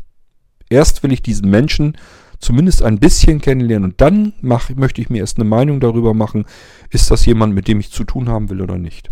Und dadurch kommt das vielleicht auch zustande, dass es ganz, ganz wenig Menschen gibt, äh, mit denen ich nichts zu tun haben will. Ähm, es gibt übrigens noch mehr Menschen, mit denen ich per se nichts zu tun haben will. Nehmen wir mal an, es gäbe jetzt einen Mann, der mit mir auf gut Freund ist, also mit mir wunderbar klarkommt. Ähm, keine Ahnung, wir sitzen zusammen, unterhalten uns ganz toll und der fährt jetzt nach Hause und krabbelt sich mit seiner Frau und verwemst die. Prügelt seine Frau. Wenn ich dahinter käme, wäre das ein Mensch, mit dem ich nichts mehr zu tun haben möchte.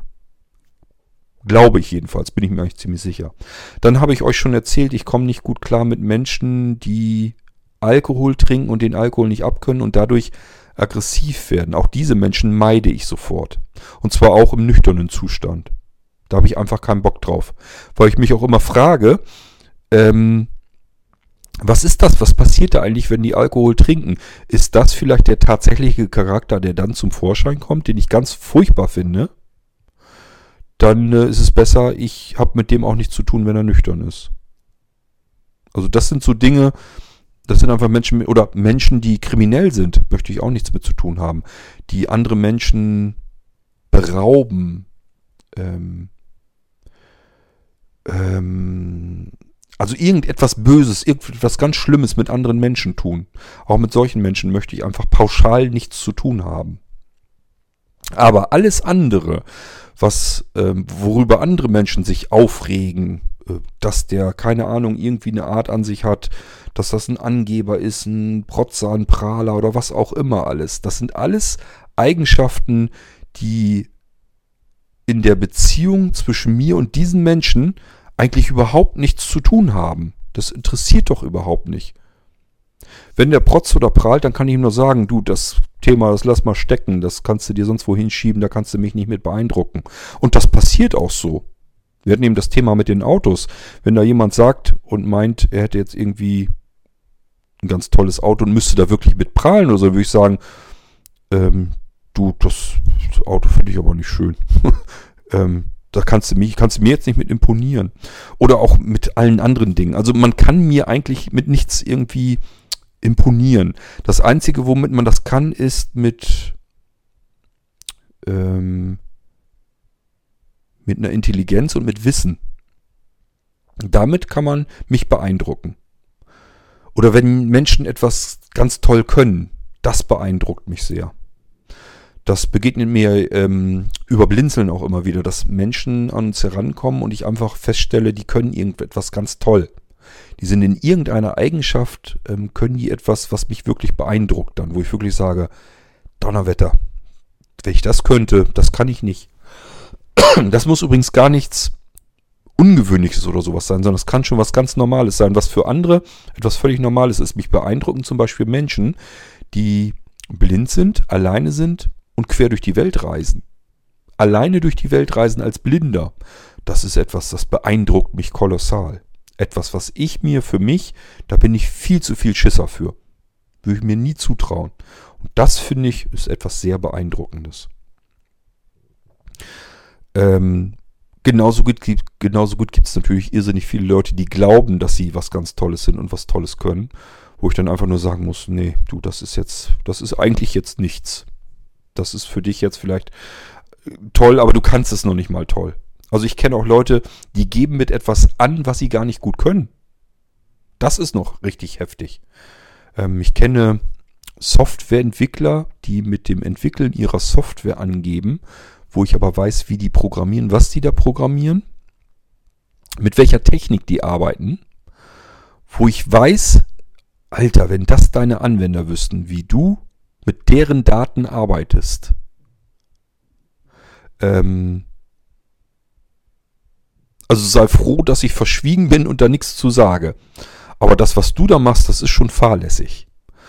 Und wenn man diesen Programmierern, diesen Softwareentwicklern das sagt, dann sind die sowas von beleidigt und pupen einen an und sagen, was fällt dir da ein, sowas Unverschämtes zu sagen? Und dabei kann ich das fachlich sogar begründen. Ich kann ihm das genau erklären, warum das fahrlässig ist, was er da macht. Dass das stümperhaft ist, dass es einfach stümperhafte Software ist, die er da zusammenschustert. Und dann sage ich ihm auch, das ist eigentlich gar nicht so schlimm. Ich selbst halte mich auch für einen Stümper und Fuscher in der Softwareentwicklung. Ich programmiere hier aus Hobby und Freizeit. Ich habe das nicht gelernt. Meiner Meinung nach, wenn man Softwareentwickler werden will, dann muss man das vernünftig lernen. Und dann kann man sagen, ich bin Softwareentwickler. Alles andere sind so Hobbybastler. Sind eigentlich mehr oder weniger, wenn die sich das selbst beigebracht haben, sind das fast immer Fuscher. Und das ist nicht schlimm, denn am Ende, wenn die Software funktioniert, sie das tut, wofür sie vorgesehen ist und das macht, dann ist das vollkommen in Ordnung. Problematisch wird es eigentlich erst, wenn da Techniken mit reinspielen, vielleicht in Verbindung mit, mit Internet, mit Netzwerk und so weiter, und wo dann Daten ihrer Anwender hin und her geschickt werden und das alles unverschlüsselt und so weiter. Ich will da gar nicht näher drauf eingehen. Ähm, nicht, dass da noch einer auf die Idee kommt, sich überle zu überlegen, mit, mit wen, ich, wen ich da jetzt gerade im, im Hirn habe. Ähm, aber das sind so Dinge, da muss ich einfach sagen, du bildest dir da ganz viel drauf ein, was du da machst, aber du kannst gar nichts. Du bist, was das angeht, was du da machst, bist du eigentlich strunze doof. Du kriegst es nur hin, dass es funktioniert, aber es funktioniert eigentlich mehr zufällig. Du weißt gar nicht, warum es funktioniert. Und darauf bildest du dir jetzt was ein. Du glaubst, dass du jetzt was ganz Tolles und Besonderes bist, so ein Genie bist in der Softwareentwicklung. Eieieiei. Da ist manchmal ein ganzer Haufen Selbstüberschätzung drin. Gut möglich, dass ich den auch habe, da gehe ich mal ganz stark von aus. Ähm, auf der anderen Seite, ich habe euch das schon mal in einer anderen Episode gesagt, behaupte ich das gar nicht, eigentlich jedenfalls nicht. Ich habe euch gesagt, dass ich ähm, nicht sprechen kann und trotzdem in einer Tour spreche, podcaste, dass ich nicht programmieren kann und trotzdem programmiere ohne Ende, dass ich nicht wirklich dichten oder reimen kann oder irgendetwas. Ich bin kein Dichter und trotzdem reime ich und dichte ich gerne und hau die Dinger irgendwo raus und andere Menschen freuen sich dran. Solange wie die sich daran erfreuen und mir es Spaß macht, ist alles in Ordnung ähm, dass ich Geschichten erzähle, obwohl ich jetzt sicherlich kein Schriftsteller bin. Dass ich kein Musiker bin und trotzdem hunderte von Titeln mit Musik einfach zusammengebastelt habe.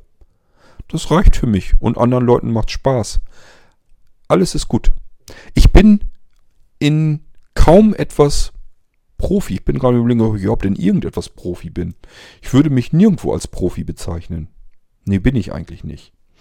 Ähm, ich tue das, was ich tun kann. Mehr nicht. Und das ist für mich vollkommen in Ordnung. Und offensichtlich kommt dabei hinten so viel heraus, dass andere Menschen damit auch was anfangen können, dass sie da auch was von haben. Und sofern das der Fall ist, ist alles in Ordnung. Ähm, das heißt, ich würde nirgendwo sagen, ich kann das, was ich da mache, kann ich ganz toll und niemand kann es besser. Das ist Stuss, ist das. Das ist Quatsch. Das Einzige, wo ich mich für einen Sonderling halte, ist die, die Anzahl der unterschiedlichsten Dinge, die ich tue. Diese, dieses irrsinnig breite Spektrum, auf dem ich mich austobe. Das halte ich für ungewöhnlich. Das mache ich aber nicht, weil ich denke, dass ich so ein toller Typ bin, sondern weil ich niemanden anderes jemals kennengelernt habe, der sich für so viele verschiedene Dinge interessiert und in diesen unterschiedlichen vielen Dingen auch irgendetwas geschaffen hat, also irgendwas hervorgebracht hat, irgendwas gemacht hat, wo hinten dann wieder was rausgekommen ist. Einfach in der reinen Anzahl und der Menge der Dinge, die ich mache und die, wo irgendwas bei abfällt. Das halte ich für ungewöhnlich nicht deswegen, weil ich mich für ungewöhnlich halte, sondern nur, weil ich keinen anderen kenne, bei dem ich das auch so jemals beobachtet hätte bisher. Den wird es bestimmt irgendwo da draußen geben, aber ich kenne keinen. Das ist alles. Ja, so. Ich weiß gar nicht, wie wir da jetzt wieder drauf. Ist, ist auch egal. ähm, jedenfalls, ich glaube, die Hauptbotschaft dieser Episode hier im Irgendwas ist, glaube ich, klar geworden. Ich habe verloren den Sehsinn. Und mit diesem Sehsinn ist etwas verloren gegangen, das ich auch gar nicht wiederhaben will. Nämlich das Sehen von Menschen sich einen Eindruck darüber, den ersten Eindruck darüber verschaffen, aufgrund dessen zu bewerten, zu zensieren, auch zu lästern, wie gesagt, merke ich ganz oft, ähm, diese Menschen in Schubläden einzusortieren und da sind sie dann halt drinne auch. Das dauert erstmal eine Weile, bis ich die da wieder rausziehen kann. Das alles ist weggefallen und das empfinde ich nicht als Verlust, obwohl es weg ist, finde, empfinde ich das nicht als Verlust, sondern das ist für mich ein wunderbarer Gewinn. Das ist sowas von entspannend und ähm, einfach ein schöneres Gefühl, dass man Menschen begegnen kann, ohne sie gleich irgendwo einsortieren zu müssen. Ich sage ja, ich behaupte, das steckt so in uns drin. Wir können uns da nicht so richtig gegen wehren. Es hilft sehr, wenn man eben nicht mehr gucken kann, dann ist das schon mal verschwunden dann dauert es ein bisschen länger, bis man sich ein Urteil machen kann. Und dieses Urteil ist üblicherweise so ein bisschen besser. Das ist besser, als jemanden auch nur aufgrund seiner Äußerlichkeit zu bewerten. Okay, so, dann hätten wir das Thema auch mal erledigt. Ich wollte das eigentlich schon mal, früher schon mal angesprochen haben. Das habe ich hiermit jetzt mal getan. Ich hätte da noch mehr zu erzählen können, möchte ich aber nicht, weil das natürlich auch dann teilweise wieder Dinge gehen, die mir, selbst mir dann zu sehr ins Private gehen. Ähm, das ist das, was ich euch gerne über mich und von mir erzählen kann, ohne dass ich dabei ein schlechtes Gefühl habe, dass ich irgendwie das Gefühl habe, ich ziehe hier auch noch die letzte Unterhose runter. Das ist soweit alles in Ordnung für mich. Und ähm, vielleicht ist für euch auch das eine oder andere Interessante dabei gewesen. Und wenn nicht, dann frage ich mich, warum habt ihr überhaupt bis hier hinten durchgehalten? Das hättet ihr vorher schon längst auf Stopp drücken können und den nächsten Podcast hören können auch wenn es noch nicht mal der Irgendwasser sein müsste. Aber sollte es der Irgendwasser sein, dann hören wir uns dazu wieder. Sicherlich anderes Thema. Wenn wir die nächste P-Folge haben, werde ich euch wahrscheinlich zum Start hin mit ans Ende von 1988 mitnehmen. Wir gehen weiter in meinem Leben voran. Hauptsächlich natürlich, was ist da beruflich passiert, weil sich der Mensch nun mal über das definiert, was er tut. Und er tut meistens das, was er beruflich macht. Da ist er die meiste Zeit mit beschäftigt. Das ist das, was ich euch beim nächsten Mal wahrscheinlich wieder berichten werde. Wir werden wahrscheinlich dann weit mehrere Jahre wieder im Blog machen, weil das mehr Sinn macht. Gar, auch allein schon deswegen, weil ich gar nicht alles einem bestimmten Jahr hinzufügen kann. Wir müssen ja aus meinen Erinnerungen herausarbeiten. Ich habe ja keine Notizen hier. Hätte ich ein Tagebuch, wäre alles viel einfacher. Ähm, habe ich nicht, also müssen wir uns darauf verlassen, das, was noch im Hirn übrig ist. Und das ist an Erinnerungen nicht viel, aber das, was noch da ist, teile ich gerne mit euch. Wir hören uns wieder im nächsten Irgendwasser. Bis dahin macht's gut. Ich wünsche euch alles Gute und versucht dem entgegenzugehen, Menschen danach zu beurteilen, was andere Menschen euch erzählen, wie ihr sie beurteilen sollt. Lasst euch das nicht vorschreiben. Nehmt euch nicht die Chance, einen Menschen kennenzulernen, nur aufgrund dessen, weil euch ein anderer Mensch was anderes erzählen will. Und ähm, versucht ihn kennenzulernen ähm, und nicht aufgrund seiner Äußerlichkeit von vornherein zu verurteilen, zu bewerten, zu zensieren. Es steht euch erstens nicht zu und zweitens ähm, ist es nicht gut, es ist kein Vorteil. Ich hoffe, ich konnte euch soweit hier in dieser Episode erklären, warum ich der Meinung bin, dass es nur nachteilig ist. Und ähm, vielleicht könnt ihr was daraus herausholen für euch. Bis bald, macht's gut. Euer König Kurt.